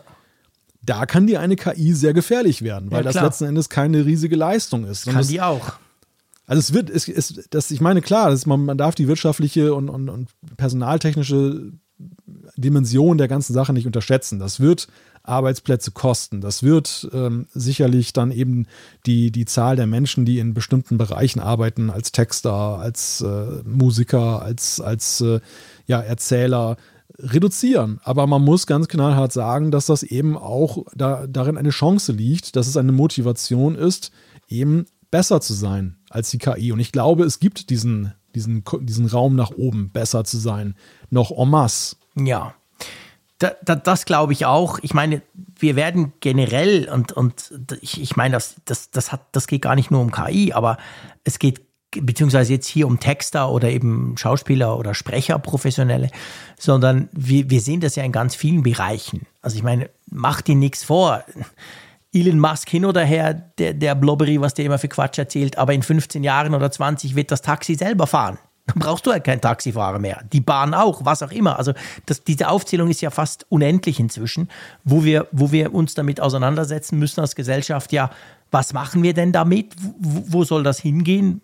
Wie, wie funktioniert das? Brauchen wir ein bedingungsloses Grundeinkommen? Ich tendiere je länger, je mehr eher dazu, Ja zu sagen da. Also das sind ja alles genau solche Fragen, die dort reinkommen. Aber ich habe halt auch so ein bisschen das Gefühl, jetzt hier ganz konkret, also auf Twitter, du hast dich auch gelesen, ging ja das sehr steil gleich. Also diese Meldung mhm. wurde ja gleich empörtestens aufgenommen von vielen. ja. Und ich denke nicht nur, dass da Leute drunter sind, die in dem Bereich arbeiten und das einfach merken, shit, ich bin nicht gut genug, die KI ist besser als ich, sondern ich denke, dass da einfach generell so eine Zukunftsangst und eine ablehnende Haltung gegen, ja, gegen generell technische Neuerungen ist, von vielen, die sich garantiert noch nie sowas angehört haben. Die einfach pauschal mal sagen, boah, so ein Quatsch. Ich meine, ich gebe zu, Apple, wenn man jetzt denkt, Sprachassistent, dann möchte ich mir auch nicht ein Buch vorlesen lassen, eben wie gesagt von Siri. Aber darum geht es ja gar nicht. Also man muss sich schon ein bisschen damit beschäftigen, damit man das überhaupt erstmal auch, auch abschätzen kann, was das heißt. Ja, ich glaube, der, der Punkt, der viele Menschen ängstigt, ist, dass KI jetzt in die in Kategorien vorstößt, wo man sie durchaus auch mal als echt, als echte ja. Lebewesen wahrnehmen kann das in ihrem stimmt. Ausdrucksvermögen. Ja. Das, ist ja auch das, das ist ja auch das Schockierende an ChatGPT. Ich ja, meine, ChatGPT wirft viel Bullshit heraus, wenn man das konsultiert. Aber im ersten Moment, wenn du jetzt dann das nochmal so oberflächlich testest, ist es schon wirklich erschreckend gut. Ja, und vor allem und, äh, vergisst du ja eben, dass das kein Mensch ist. Ich werfe auch viel Bullshit ja. raus ab und zu. Also von dem her gesehen, dass das allein zeichnet die, also dass sie ab und zu aber, brutal daneben liegt. Aber das ist ja genau das, wenn, wenn du mit dem Ding ja. anfängst zu chatten, dann, dann so nach einer gewissen Zeit vergisst du ja beinahe, dass das ja nur so ein blödes Computerprogramm ist. Und ich glaube, ja. das ist genau der Punkt. Da sind wir jetzt halt an einem Punkt, wo das so plakativ wird, dass du denkst, wow, krass. Und dann ja, unser, natürlich unser, merkst du, er ist noch nicht so clever. Unser Echtheitsbegriff kommt ins Wanken. Ja, und das, genau. Und, und, das ist, glaube ich, etwas ganz Fundamentales und, und Beängstigendes für viele Menschen. Mhm. Und äh, ja, und, und auch, ich meine, die, es geht letzten Endes auch darum, wir haben uns, glaube ich, auch gemeinhin damit wohlgefühlt mit Computern, zumindest bis zu dem Punkt, wo wir das Gefühl haben, sie sind uns untergeordnet. Sie sind uns, ja. sie, wir, wir sind ihnen überlegen. Ja. Wir wissen zwar vielleicht nicht unbedingt, wie jetzt man ein, ein Programm schreibt. Das wissen viele Menschen nicht, wie man Software programmiert und einen Computer und überhaupt, wie das ganze Ding funktioniert. Das ist, glaube ich, die, die allermeisten wissen das auch nicht wirklich, was dabei eigentlich passiert mhm. in, im Inneren, im ja, Prozessor. Klar aber trotzdem hat man das Gefühl, das Ding ist ja irgendwie so doof, dass man halt genau. über ihm steht. Da stehe das, ich das drüber. Kann, genau. Das, genau, das kann einem das Wasser nicht reichen. Ja. Und, jetzt, und jetzt kommen wir in Kategorien, ja. dass diese Computer Bilder für uns malen, dass diese ja. Computer mit uns reden, dass, sie, dass wir ihnen ja sogar Aufgaben stellen können nach dem Motto, schreib mir mal ein genau. Softwareprogramm genau. oder schreib mir mal einen, lustigen Witz. Oder, ja, genau. Ja, also in dem Moment, wo der uns einen Witz erzählt und der ist lustig, dann ist es natürlich sehr beängstigend. Mhm. Guter Punkt. Ja, also, und, und ich meine, das, hat, das war, auf der einen Seite haben wir jahrelang über Siri und Co. geschimpft. Aber auf der anderen Seite war genau das der Punkt, warum die Leute diese Dinge auch noch belächelt haben und nicht ernst genommen ja. haben, weil sie einfach, weil sie einfach so fehlbar und Das wechselt waren. halt gerade. Ja. Total, total. Ja. ja. und vor allem auch in einem Affentempo. Ich ja. meine, das, das ist ja, Microsoft redet jetzt schon davon, dass das jetzt irgendwie in ihre, in ihre Textverarbeitung eingebaut mhm. wird und dann reden andere davon, dass wir in ein oder zwei Jahren dann schon ganze Vorträge und alles Mögliche Klar. dann von der KI entwickeln lassen Im können. Power, PowerPoint hast du den Chat-GTP-Button eingebaut. Da machst du noch ein paar Bullet Points, drückst da drauf und dann hast du deine Präsentation. Ja. ja, stell dir vor, wie, wie schrecklich. Wir haben eigentlich darauf gehofft, dass PowerPoint-Präsentationen abgeschafft genau. werden. Und stattdessen werden, werden die jetzt dann noch dann en masse oh automatisiert. Ja, genau. ja, nee, das ist ja. krass. Also, das ist natürlich ein Thema, da könnten wir uns auch selber stundenlang noch drüber unterhalten. Ich finde das unglaublich spannend und da ist vor allem in den letzten paar Wochen gefühlt extrem viel passiert oder zumindest extrem viel halt gerade präsentiert worden. Von dem her fragt man sich natürlich, wie clever Apple war, das jetzt rauszubringen. Vielleicht hätten sie noch ein paar Monate warten müssen. Ja, weißt du, diese ja, Ankündigung, mein, die fällt jetzt halt genau in diese Zeit von diesen Kontroversen um diesen Chatbot. warte, warte, oder? Sie haben es ja gar nicht angekündigt. Sie haben ja das, das, Sie haben es ja, das haben Sie schon durchschaut. Sie haben es ja versucht, so ein bisschen hintenrum zu machen. Ah, Sie haben jetzt, Sie haben da keine große PK gemacht oder das irgendwie gefeatured, sondern Sie sind hinten herum auch erstmal an Verlage rangegangen und haben gesagt, hey, wir haben ah, noch gefeatured. So kam das raus. Und Genau, und sie haben eine Seite online geschaltet, wo du das halt nachlesen kannst. Ja. Du musst sie aber wirklich dezidiert suchen und dann kannst du sie, dann, dann findest du diese Information.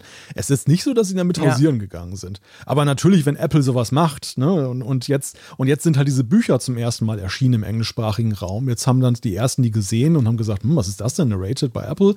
Und Apple nennt das, das, auch wieder genau?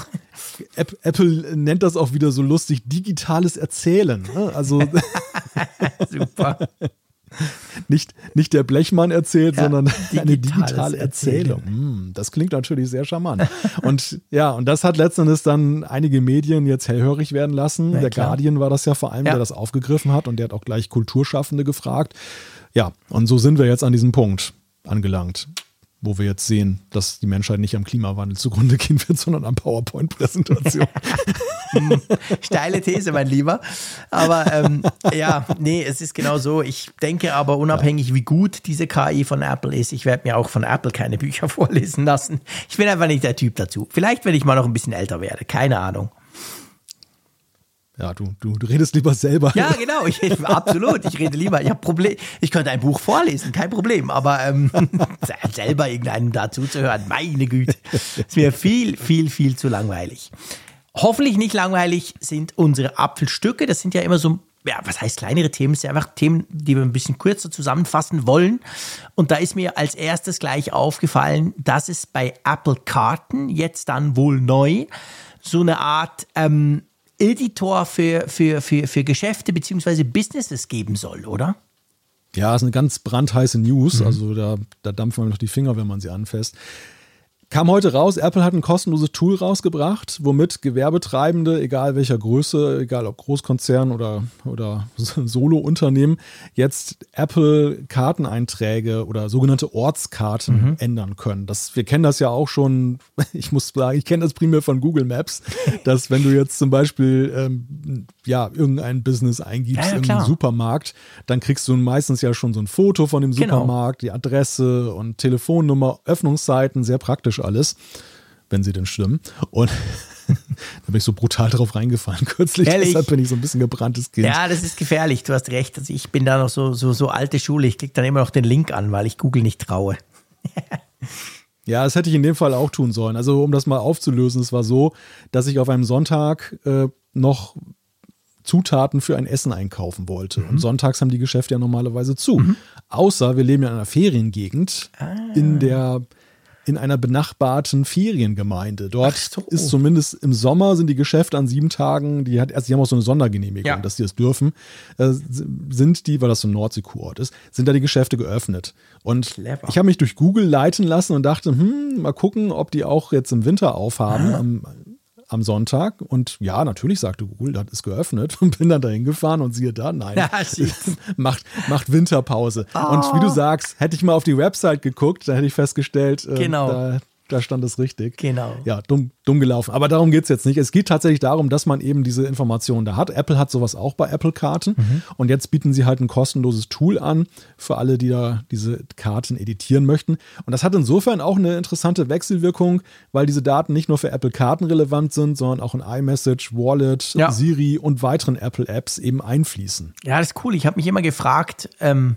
wann Apple mal sowas bringt, weil ich meine, diesen Google Business Maps Editor, den kennt wahrscheinlich jeder. Da habe ich auch schon eigene Businesses da eingetragen oder, oder angepasst und Apple hat ja diese Information teilweise auch in seinen Karten drin. Man weiß nicht so genau woher. Und ich habe mich immer gefragt, ja, was ist denn jetzt, wenn du eben so einen Laden hast und das steht dann da, aber stimmt vielleicht nicht oder willst was ergänzen oder so. Also ich glaube, das, das ist schon wichtig für einen Kartenanbieter und eigentlich erstaunlich, wie lange Apple gebraucht hat, sowas rauszubringen. Na, ich glaube, für die Kartenanbieter ist das natürlich immer ein zweischneidiges Schwert. Auf der einen Seite profitieren sie genauso wie die Gewerbetreibenden ja davon, dass sie, wenn sie ganz viele Daten im Angebot haben genau. und äh, dir tatsächlich da als oder den Nutzer weiterhelfen mhm. können. Aber gleichzeitig ist es natürlich so, die Daten, die sie selber erheben, da sind sie vielleicht sicherer unterwegs, dass da nicht irgendwie rumgepillert wird und Blödsinn eingetragen wird, während wenn sie es ja. dann öffnen, und dann, ich meine, damit gehen sie ja auch nach Hause. Wenn die Einträge nicht stimmen, dann wird der Nutzer nicht im ersten Moment denken, hey, Google oder Apple, äh, beziehungsweise der, der Gewerbtreibende ist der Buhmann, sondern Google oder Apple haben es nicht hingekriegt, ja. dass da was Richtiges drin steht. Ja, klar. Und also ich glaube, das ist so ein bisschen der Hemmschuh und gerade Apple ist ja da sehr kontrolliert auch unterwegs, was solche Themen immer angeht. Ja, ja, Apple lässt natürlich eigentlich selten den Nutzer selber irgendwelche Informationen erfassen, das stimmt schon. Also deshalb ist es schon interessant, dass sie dieses Angebot jetzt so offen gemacht ja. haben. Ist ja kostenlos nutzbar, Business Con Connect heißt es. Genau. Wobei einige schon sagen, naja, vielleicht ist es auch eine Vorstufe dazu, dass sie jetzt dann noch so ein Werbemodell auch da anbieten, dass es so Premium-Einträge gibt oder so. Ach so, ja. Ja, das könnte natürlich auch sein.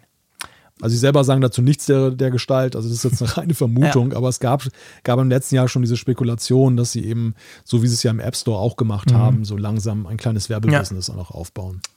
Mal schauen. Dann nächste Apple-Stücke News, da geht es um Apple TV und zwar geht es konkret drum, also es ist mir ein absolut persönliches Anliegen, nervt mich unendlich, um es gleich mal am Anfang zu sagen, geht es darum, dass Apple ja mit tvOS 16.2, was ja zusammen mit iOS, iPadOS etc. 16.2 kam, haben sie eine Änderung an der TV-Oberfläche vorgenommen vom Apple TV. Und zwar ist es so, bisher hattest du quasi, wenn du auf dieses Jetzt ansehen, also der vorderste Tab quasi in der TV App auf dem Apple TV gingst, hast du gesehen, was du zuletzt so geguckt hast. Und jetzt kommen da quasi Trailer von irgendwelchen Filmen meistens von irgendwelchem schrecklichen Quatsch, den ich gar nicht sehen will. Und das läuft dann auch noch gleich los. Also wenn du Pech hast und du klickst das einfach, du, du startest das quasi, dann fängt da quasi gefühlt gleich ein Film an.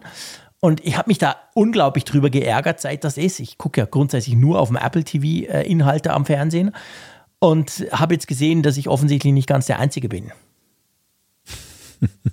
ist das auch schon aufgefallen? Nervt dich das auch? Ich gucke das tatsächlich nicht auf dem, auf dem Apple TV, also wenn auf dem iPad. Ah, okay. Du nutzt also die TV App nicht, gar nicht. Nee, die nutze ich tatsächlich gar nicht. Also ich, ich habe Netflix installiert ja. und nutze das oder auch andere okay. Streaming-Dienste, aber ich nutze. Ja, siehst du, ich bin da natürlich, ich habe ja so viele Filme gekauft ja. bei Apple und ich kaufe ja nach wie vor immer ah. noch Filme. Ja. Und dann ist natürlich das meistens oder oft ist das eine Anlaufstelle für uns. Und da ist es jetzt halt eben so, dass quasi, ja, es ist halt so dieser Trend der Zeit, wie bei YouTube ja auch. Kaum, kaum guckst mm, du wohin, wups, fängst gleich an zu laufen und zu rennen und zu laut zu tönen. Aber ja, das hat ziemlich viele Leute geärgert. Wird natürlich nichts bringen bei Apple normalerweise, aber ist eine blöde Änderung, fand ich. Also es wäre jetzt nicht nötig gewesen, aber spielt natürlich wahrscheinlich, du hast vorhin von Werbung gesprochen, in Karten vielleicht mal, spielt natürlich ins genau Gleiche. Letztendlich sind das ja Trailer für Filme, die du entweder kaufen oder mieten kannst. Also ja, ja. Das spielt ja, ja, alles in die, in die, gleiche Richtung natürlich. Schlau gemacht. Ja, und wie so oft bei Werbung nervt halt. Gut, dann haben wir noch ein letztes Apfelstücke-Thema. Genau, es geht um Funktechnik. Und zwar das 5G-Modem, WLAN, Bluetooth, das Apple da mit Funktechnik plant. Mit mhm. Milliardenaufwand sind sie daran, eigene Funktechnik zu produzieren. Ja, und da gibt es jetzt Neuigkeiten. Oder? Ja, genau. Das wird wohl ein bisschen später werden. Also man spricht jetzt konkret von 2024, wahrscheinlich eher 25. Es geht ja vor allem auch, es geht, du hast vorhin erwähnt, alle Funktechniken, aber vor allem natürlich auch um 5G. Apple hat ja die damalige 5G-Modem-Sparte von Intel gekauft vor ein paar Jahren, um dann eben selber diese ganzen äh, Chips herstellen zu können, um damit unabhängig von Qualcomm zu werden. Wir wissen ja, Qualcomm und Apple eine leidvolle Geschichte, da bekriegt man sich quasi vor Gericht seit vielen Jahren, hat sich dann geeinigt, Apple zahlt extrem viel Geld, damit die iPhones 5G haben. Und natürlich passt das Apple nicht, logisch, Apple möchte das selber machen. Man munkelt schon immer wieder, das komme jetzt dann mal. Und ja, so wie es jetzt aussieht, dauert es offensichtlich länger, weil, wer hätte das gedacht? Es ist komplizierter, als man gedacht hat. Also ich meine, Intel ist letztendlich daran gescheitert, sie haben es gar nicht hingekriegt, dann haben sie den ganzen, das ganze Zeug an Apple verkauft. Die forschen da munter weiter. Ich glaube, vor allem auch in München, gell? Haben wir auch schon drüber gesprochen? Ja. Da sind ja, doch ja, genau. die, die ganzen ähm, Strahlenfreaks quasi. Und ja, dauert einfach noch eine ganze Weile. Also bis wir so ein iPhone quasi ganz ohne Qualcomm sehen werden, gehen noch ein paar Jahre ins Land.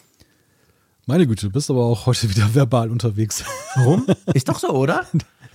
hey, hast du mal, so, hast du mal so, so, so ein Lab gesehen, wo sie so Antennentechnologie machen? Ja, das ja. sieht völlig crazy aus, wie auf dem Mond. Weißt du, mit so, mit so Pylonen, die reingehen, alles so aus Schaumstoff, Schaumgummi, wo man dann vers verschiedene Abstrahlungstechniken ausprobiert und und und. Also das ist, das ist mega Hightech. Darum sage ich, das sind die Strahlenfreaks. Aber es zeigt sich am Ende, und das finde ich immer ganz interessant, so wenn Apple eigene Versuche macht. Geld allein ist nicht alles. Also ich meine, Ja, an, an den Ressourcen wird es ja nicht scheitern, aber Nö. das, das Know-how, was zum Beispiel Qualcomm sich mittlerweile da angehäuft hat, das scheint ja schon sehr hoch zu sein. Dass es weder Intel noch jetzt Apple mal eben so einen Spaziergang Ja. dann aufholen und überholen. Vor allem darum geht es ja letztendlich auch.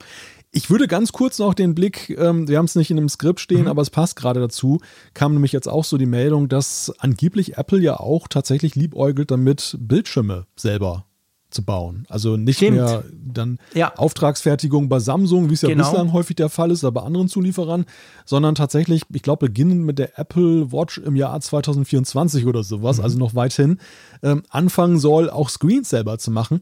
Aber man kann ja ein gewisses Muster mittlerweile erkennen. Also, dass sie, sie haben angefangen mit den Silicons, ähm, Jetzt 5G-Chip ist auch kein Geheimnis, Ja. äh, auch wenn sie ihn noch nicht rausgebracht haben, aber dass es dorthin geht.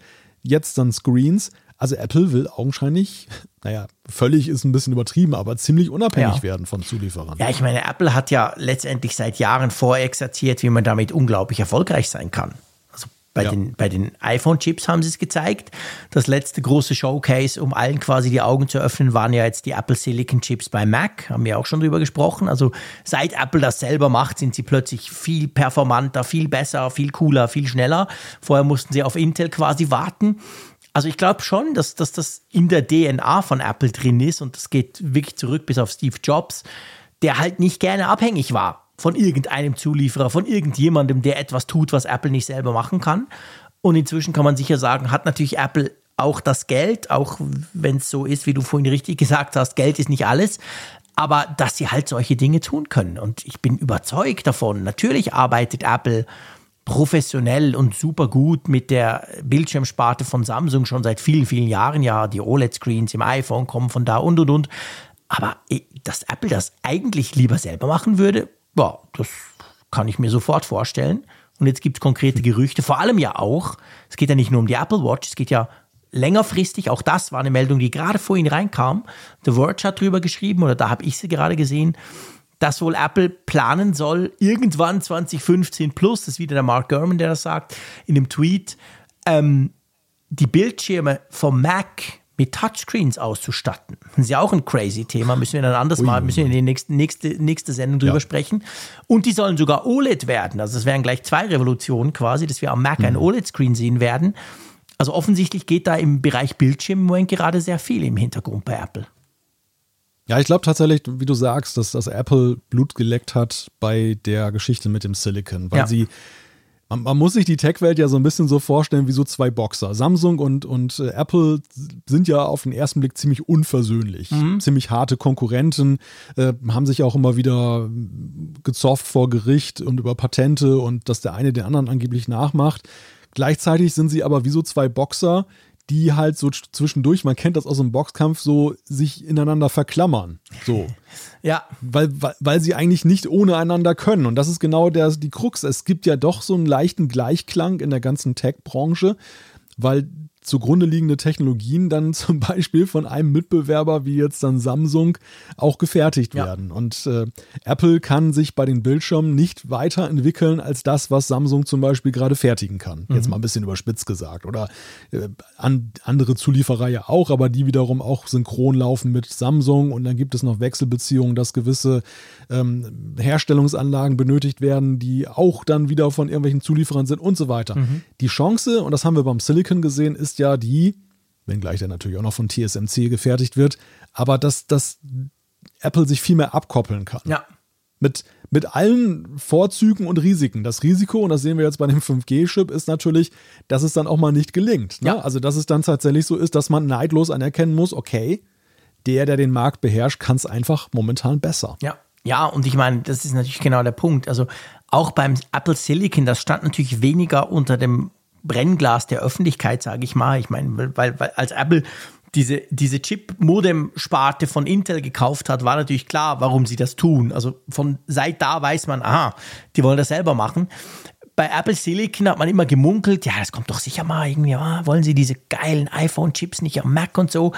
Aber ich bin überzeugt, auch das, das hat Milliarden gekostet, hat Jahre gedauert, hat ja. extrem viele Rückschläge hinnehmen müssen. Wir sahen ja dann eigentlich salopp gesagt das Endprodukt, was super geil war. Aber ich glaube, Apple ist sich das natürlich schon bewusst. Apple plant da sehr, sehr langfristig. Sowas machst du nicht mal so schnell im nächsten iPhone, sondern das planst du jahrelang und irgendwann kommt dann halt mal ein Gerät für uns. Also das sind alles sehr langfristige, sehr teure Investitionen die sich, glaube ich, aber wenn es gut kommt, dann halt eben mittelfristig bis langfristig dann auch auszahlen, weil du eben halt nicht abhängig bist und halt tun und lassen kannst, was du willst oder was du wichtig findest. Ja, und wenn man das mal umdreht, dann gibt es ja auch einen Grund, warum Apple bislang darauf verzichtet hat. Ja. Also das Geld haben sie ja nicht erst heute, nee, sich das leisten zu können, aber sie haben eben das Thema Eigenproduktion ja doch sehr zaghaft angefasst und äh, aus sicherlich guten Grund. Ja. Ich denke nicht, dass sie jetzt erst die tolle Idee hatten, hey, wisst ihr was? Nein. Wir könnten ja eigentlich auch die Screens selber machen. Nein, natürlich nicht. What? nee, genau. Ja, nee, natürlich nicht. Absolut. Nein. Aber ja, spannend, also extrem krass spannend, was da im Moment gerade alles passiert. Ist ja, ihr wisst, das auch kein Zufall, dass wir jetzt im Januar so viele Gerüchte haben, ja auch ums iPhone, wir haben auch USB-C und was da nicht alles kam in dieser Woche wieder. Äh, das sind natürlich auch alles Dinge, weil man weiß, jetzt werden zum Teil auch Verträge geschlossen, die, die sich dann erst später dann überhaupt erst manifestieren. Also es ist kein Zufall, dass wir jetzt schon viele solche Leaks sehen, die ja zum Teil auch passen. Wir haben das ja in der vorletzten Sendung, in unserem Jahresrückblick, haben wir das so ein bisschen festgestellt, wie viel eigentlich recht akkurat schon im Januar quasi vorausgesagt wurde. Das dürfte in gewissen Bereichen jetzt wahrscheinlich ähnlich sein. Also ja, spannend. Das, das Jahr nimmt Fahrt auf, das darf man sowieso sagen, oder? Ja, allerdings, allerdings. Also so langweilig, wie es im ersten Thema von Mark Gurman dargestellt wurde, ist es mit nicht. Nee, das glaube ich auch nicht, absolut. Hier in unserer schönen gemischten Realität. genau, ja, ganz genau. Ja, du komm, lass uns doch mal auf die Realität unserer Umfrage blicken. Die ist ja auch gemischt, würde ich mal sagen. Ähm, was wollten wir letzte Woche wissen? Ja, die ist geteilt, besser gesagt. Äh, geteilt, stimmt. Wir hatten euch die Frage gestellt, welche Erwartungen hast du mit Blick auf das Apple-Jahr 2023? 1707 Teilnehmer sind dabei bis dato. Ja, und äh, die Mehrzahl? Die Mehrzahl von 51,2 Prozent sagt mittelmäßige, also mittelmäßige Erwartungen. 23 Prozent, immerhin fast ein Viertel, sagt hohe. Und dann splittert sich so auf, äh, geringe 12,5 Prozent, keine fast 6 Prozent, sehr hohe sind auch nur 5 Prozent und dann weiß nicht, keine Ahnung, noch 2,8. Also ja, Verhalten guckt man da aufs Jahr. Ja, große Skepsis würde ich eher sagen, oder? Das also, ist, weil ich gesagt habe, die Brille kommt sowieso nicht. Vielleicht sieht es heute ja anders aus nach den Gerüchten. oder vielleicht müssen diese Umfrage die jetzt wöchentlich machen. Weißt du, kann natürlich auch sein, dass die alle denken, boah, pff, VR-Quatsch, da macht das alleine ohne mich. Das kann natürlich auch sein. Ja, du, das, das ist ein Feedback, was wir ja auch tatsächlich bekommen. Ja. Dass das gesagt Immer wird, äh, ja dass, dass die Leute das per se nicht interessiert, ja. dass sie auch sagen, so, ähm, egal welcher Gestalt das am Ende ist, ich sehe für mich da keinen Use Case. Ja. Und ähm, ja, das, das ist sicherlich halt auch ein Faktor. Und ich glaube, das sollte man auch nicht ganz unterschätzen, denn am Ende ist es ja so, beim Smartphone seinerzeit hat man schon auch ohne das Gerät gehabt zu haben, den, den Use Case gesehen. Also ich hatte schon ein unbefriedigendes Gefühl bei den, bei den ähm, sogenannten Smartphones oder, oder Mobiltelefonen, die ich vorher hatte, weil ich dachte, irgendwie geht da mehr. Mhm. Irgendwie müsste doch mit mobilen Daten da was möglich sein. Und ähm, ja, es gab keine befriedigende Antwort auf dem, auf dem Markt dafür. Aber ja. mit dem iPhone kam dann so dieser Schlüssel zu dieser Welt, die ich aber schon irgendwie äh, gewähnt habe hinter der Tür. Ja, ja, ja, das ist so. Und das ist natürlich bei VR und AR im Moment das Gleiche, dass viele denken, ja, pff, wofür brauche ich das? Man hat doch überhaupt keinen Use Case. Nicht so, dass, dass wir schon fast alle sowas nutzen und so ein bisschen unzufrieden ja. sind, weil es nicht so cool ist, sondern da geht es ja zuerst mal darum, noch nutzt überhaupt keiner, weil sich keiner vorstellen kann, wofür man das braucht. Also eigentlich eine ganz andere Ausgangslage als bei anderen Dingen, die Apple rausgebracht hat. Nochmal ganz schnell was ganz mhm. Aktuelles, muss ich mal eben einflechten, weil ich das hier auch gerade auf Twitter sehe, hat uns das jemand geschrieben. Das ist ein ganzen Taggeber geht da schon. Ich weiß nicht, ob du das auch gesehen hast. Einige haben auf der Apple Watch, dass ihnen angezeigt wird, die App-Uhr wird nicht, ist nicht mehr installiert. Was? Hast du das schon gesehen? Die, also die App-Uhr wird ja. nicht mehr. Nee. Ist Und dann nicht, zeigt kein, keine Uhrzeit an, oder was? Ja, ja, das geht den ganzen Tag über schon, dass dann einige so wollten einen Timer stellen oder sowas und dann bekamen sie angezeigt, die App-Uhr ist nicht installiert. Ich weiß nicht, ich, ich habe es versucht nachzuvollziehen auf meiner Apple Watch, ist mir unter keinen Bedingungen gelungen. Ähm, ja, sollten wir mal im Auge behalten. Ja, komisch, ja. Ja, schreibt uns das mal, wenn ihr das habt. Also bei mir ist das jetzt heute nicht auf, aufgepoppt und ich habe die Uhr die ganze Zeit an und ich sehe auch immer die Uhr. Ja, mal schauen. Das wäre spannend. Das würde ja heißen, irgendwas hat sich gerade verändert, oder? Anscheinend, ja. Was aber es muss, unter einem, es muss unter bestimmten Bedingungen ja, halt passieren. Genau. Ja. Gut, zurück zur Umfrage. Wir haben natürlich auch eine Frage für diese Woche. Genau, wir fragen euch, sollten Hörbücher von einer KI eingesprochen werden? Und dann habt ihr die Möglichkeit zu sagen, ja, kein Problem, kommt drauf an, nein, auf gar keinen Fall oder natürlich auch, weiß nicht, keine Ahnung. Wir nehmen also dieses kontroverse KI-Thema mal rüber in die, ähm, in die Umfrage. Du, lass uns doch noch zu den Zuschriften unserer Hörerschaft kommen. Einverstanden? Ja, im ersten Entwurf wollte ich übrigens die Frage stellen, sollten Frick und Kirchner durch eine KI ersetzt werden? Ja, das könntest du natürlich auch machen. Und wenn dann alle Ja sagen, dann war's das mit dem Apfelfunk. also wenn, wenn du die bei den Bewertungen Apple Podcast stellst, dann würde 100% Ja rauskommen. ja, wahrscheinlich, genau. Ach ja. Gut, komm, wir kommen zum Feedback. Feedback, nee, zum Feedback. Feedback, nee, dann, auch gut. Wir, wir, haben, wir haben Feedback, das Feedback ist dort. Genau.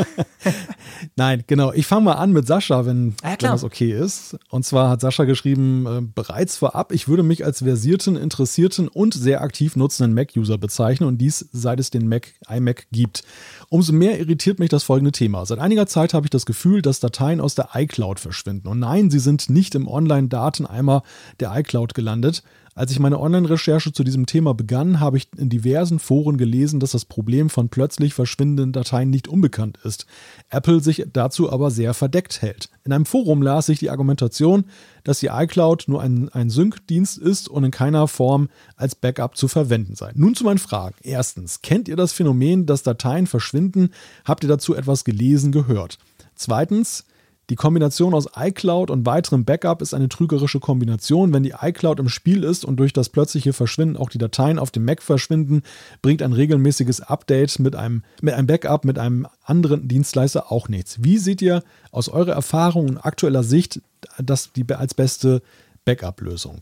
Finde ich ein super spannendes äh, Thema. Vielen Dank, Sascha, hast du uns äh, dazu befragt. Und zwar, das ist so zwei Dinge. Das eine ist das konkrete Problem, dass Dateien verschwinden hatte ich konkret noch nie. Ich nutze die iCloud relativ stark, vor allem auch für meine ganzen Audiofiles, die ich dann immer irgendwelchen Radiostationen schicke und wo ich auch manchmal noch gucken muss, wo war das, habe ich da mal was und so. Da ist es mir nie aufgefallen. Andererseits muss ich sagen, das sind ein paar hundert Gigabyte in meiner iCloud. Ich würde es wahrscheinlich auch nie merken, außer sind gerade die, die letzt. Aber das andere ist ja, also vielleicht zuerst mal zu dem. Hast du das schon mal erlebt? Hast du auch das Gefühl so, boah, manchmal verschwinden Dinge da in der iCloud? Kenne ich nur aus unserem gemeinsam ge genutzten Ordner vom Apfelfunk, da verschwinden mal jede Woche die Ja gut, die lösche ich einfach. Ich glaub, das, kann genau. ich, das kann ich aufklären, mein Lieber. Ich lösche ah. da ab und zu was raus. Jetzt, Jetzt ist, ist mir raus. alles klar. Ja.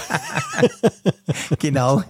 Nee, aber sonst in dem Fall ja nicht. Nein. Aber das, das nee, andere finde ich extrem interessant. Und ich glaube, das ist ein Irrtum, ich will dir nichts unterstellen, lieber Sascha, der aber viele noch macht. Also ich höre das immer wieder, ja weißt du, ich habe ja die iCloud. Ist ja cool, ich habe ja alle meine Daten noch dort. Jetzt muss man sagen, ja, in Bezug auf, wenn jetzt heute, jetzt gerade in einer Stunde hoffentlich nicht mein Haus abbrennt und mein Laptop hier komplett verschmürzelt, dann ist das in Bezug auf die Daten okay, weil ich tue dann einen neuen Mac, ich hole die iCloud und dann habe ich ja den Stand von jetzt. Alles gut. Das Problem ist aber, die iCloud ist eben wirklich nur ein Sync-Dienst und kein Backup. Weil was du auch dann nachher in deiner zweiten Frage, wo du so sagst, ja, ein externes Backup bringt ja auch nichts, der Witz von einem Backup ist nicht nur, dass die Daten irgendwo anders vorgehalten werden, das ist ein Use Case, aber vor allem hast du bei einem richtigen Backup, wir kommen nachher gleich dazu, was das sein könnte, hast du natürlich eine Historie. Du kannst quasi sagen, ich will die Daten von vorletzter Woche wieder. Ich will mein Excel-File, wo ich den ganzen Tag drin arbeite, weil ich Dödel gestern einen riesen Fehler gemacht habe. Ich habe zwar nicht das File gelöscht, aber das ganze Zeug ist jetzt anders. Ich habe irgendwelches Zeug. Ich will das Vor-Vorgänger-File. Also diese Historie macht eigentlich das Backup quasi wertvoll. Und das genau kann eben die iCloud nicht. Die iCloud ist immer Stand jetzt gerade, synchronisiert mit der Cloud. Aber wenn Stand jetzt was fehlt oder Stand jetzt eine Datei eben nicht korrekt ist, weil du irgendwas gelöscht hast, dann nützt dir die iCloud tatsächlich nichts, oder Malte? Ja, ja, ganz wichtiger Punkt. Also die Versionierung auf der einen Seite, aber eben auch diese, dieser Charakter der Abkopplung, der halt da sein muss. Ja. Das, die, die iCloud ist tatsächlich eben ja so eine Momentaufnahme. Ne? Also genau. so ein, wenn, wie du beschrieben hast, dass, dass wenn das eine Gerät halt ausfällt, dass es auf dem anderen Gerät noch da ist. Das hat auch einen Wert für sich, ja, aber das ist, ist natürlich dann eben fatal, wenn, da reicht ja im Prinzip schon, dass ein anderes Familienmitglied irgendwelche Dateien da rauslöscht ja. und dann verschwinden die auch eben dann auf den ganzen synchronisierten Geräten. Genau. Und äh, ja, deshalb ist die iCloud definitiv als alleinige Backup-Lösung oder als alleinige Sicherung nicht sinnvoll. Ja, also das. Aber und Aber es ist ja generell so. Ich meine, man sollte nicht, es wird ja immer geraten, man soll nicht nur auf eine Art von Sicherung vertrauen. Ja, genau, ganz genau. Also das sowieso generell. Und drum, ich meine, das kann ja jeder auch selber ausprobieren, wenn ihr die Time Machine aktiviert habt, weil ihr zum Beispiel eine externe Harddisk noch, eine, eine Platte, eine SSD, was auch immer, an euren Mac koppelt, dann seht ihr ja dort, wenn ihr da mal versucht, ein File wiederherzustellen, dann seht ihr ja quasi diese, diese Historie, dann seht ihr das ja sehr schön dargestellt, wo du sagen kannst, ja, okay, wann willst du denn zurückstellen? Jetzt gerade, vor zwei Stunden, gestern, vorgestern, letzte Woche und so weiter. Und das macht eigentlich das Backup ja aus, weil du, ich, ich hatte das auch schon, dass ich einfach ja, bei, bei mir ist es tatsächlich meistens Excel. Ich bin einfach zu doof dafür, dass ich irgendwo in irgendeinem Tab irgendeine Zeile lösche und das dann nicht merke und dann arbeite ich gemütlich weiter, ich speichere, ich vergesse es, ich mache morgen weiter und übermorgen fällt mir auf, oh shit, die Formel ist weg. Und dann hast du, dann nützt ja die iCloud nichts, weil dann ist die Version von übermorgen eben drauf und im Backup kann ich halt sagen, okay, Frick, zurück auf Montag und gut ist wieder. Also von dem her gesehen, lasst euch da nicht, nicht in die Irre führen die iCloud ist ein schöner Sync-Dienst, aber für solche Dinge eben eigentlich nicht zu brauchen. Und ihr da draußen übrigens, ihr dürft uns gerne schreiben, wenn ihr zum Beispiel diesen Fall, dass eben Dateien verschwinden, wie er das sagt, dieses Phänomen auch habt, dann schreibt uns doch, weil ich glaube, der Malte und wir äh, und wir und, und ich, wir haben das nicht. So rum geht's. Wir, wir der Frick. Wir der Frick, genau. Frick der Erste in Bern. Nee, ähm, wir haben das nicht. Wir zwei hier, der Apfelfunk, der, ja. der hat das, glaube ich, bisher nicht gehabt, dass einfach so Dateien verschwinden. Zum Glück. Ja, zum, zum Glück, Glück, ja. Pff, natürlich. Stell dir vor, wenn jetzt unser MP3-File gleich verschwindet, was wir nachher anlegen, das wäre dumm.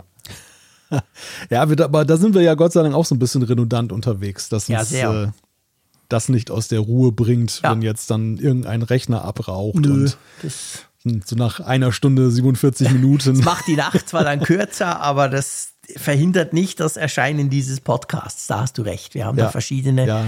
noch verschiedene Backups quasi. Da sind wir wieder beim Wort am Laufen. Uns gibt es mehrmals eigentlich, während wir das aufzeichnen. So darf man sagen, oder? Ja, allerdings. Also ich sag mal, das Einzige, was tatsächlich leiden könnte, wäre, dass vielleicht die Qualität ja. ein klein bisschen schlechter ist, äh, weil ich, ja, um das mal konkret zu sagen, wir machen es ja so, dass wir unsere lokalen Spuren aufnehmen mhm. und dann fügen wir die ja zusammen. Genau. Und so ist es natürlich in bester Qualität dann von beiden Seiten. Und unser Backup ist dann halt das, dass wir wechselweise ja auch dann die Tonspur des jeweils anderen mit genau. aufnehmen und die dann verwenden. Heute Abend ist so ein Abend, wo wir eine exzellente Verbindung haben. Ich glaube, keiner würde den Unterschied ja. hören. Aber es kann auch mal sein, dass es dann irgendwie jetzt dann doch nicht so eine genau. lupenreine Verbindung ist. Und dann könnte es dann eben, oder wäre es dann, dann so, dann. dass wenn man die, genau diese andere Spur ja. nimmt, dass sie dann hier und da nicht so super lupenrein ist, wie ihr das gewohnt seid. Genau. Aber es, wir erscheinen auf jeden Fall. Und ja, ja. Äh, diese dieser, dieses einzigartige, diese einzigartige Leistung können wir dann immer wieder aufrufen. genau. So, bevor wir uns hier weiter, äh, weiter beweihräuchern, schlage ich vor, wir ja, ja. machen einen Punkt, um, um Folge 362 abzuschließen. Ähm, ja, ich würde sagen, die gemischte Realität, die bleibt bestehen. Also wir sehen immer noch nicht klarer am Ende dieser Sendung. Bei gewissen Dingen schon, bei anderen nicht. Das wird sich wahrscheinlich durchs Jahr durchziehen, das, das verrate ich euch schon mal. Mal schauen. Ich freue mich auf jeden Fall auf nächste Woche, lieber Malte. Da gibt es sicher wieder neue Gerüchte. Es ist schon krass. Also heute in der Sendung, ihr wisst ja, wir hören einander ja grundsätzlich nie zu. Weil es ist ja völlig unnötig. Also jeder will ja einfach das sagen, was er will. Und darum gucken genau. wir während der Sendung, also während der, wenn der andere quatscht, gucken wir immer auf Twitter rum. Und heute muss ich wirklich sagen, also ich hatte noch selten eine Sendung, wo ich während der Sendung mit dir dachte, wow, das sind Themen, die könnte man eigentlich gleich reinnehmen. Gell? Ja. Also irgendwie heute ja. ist, da ja. ist jetzt gerade noch einiges los. Ich glaube, der Gorman hat gerade einen Lauf da auf Twitter. ja, das stimmt, das stimmt. Der haut sowieso ganz schön raus aktuell. Naja, gut. Nächste Woche ist eine neue Sendung, die will auch gefüllt werden und da gibt es jetzt schon gewisse Ansätze dazu, sage ich mal. Könnt ihr euch freuen? Würde uns natürlich vor allem sehr freuen, wenn ihr wieder dabei seid. Und ich sage wie immer, bis dann. Tschüss aus Bern. Ja, tschüss von der Nordsee. Ah, und übrigens nicht vergessen, vielen herzlichen Dank an NordVPN, die diese Sendung unterstützt haben. Das wollen wir am Schluss natürlich auch noch sagen. Ähm, nordvpn.com slash Apfelfunk, wenn ihr mal vorbeischauen wollt.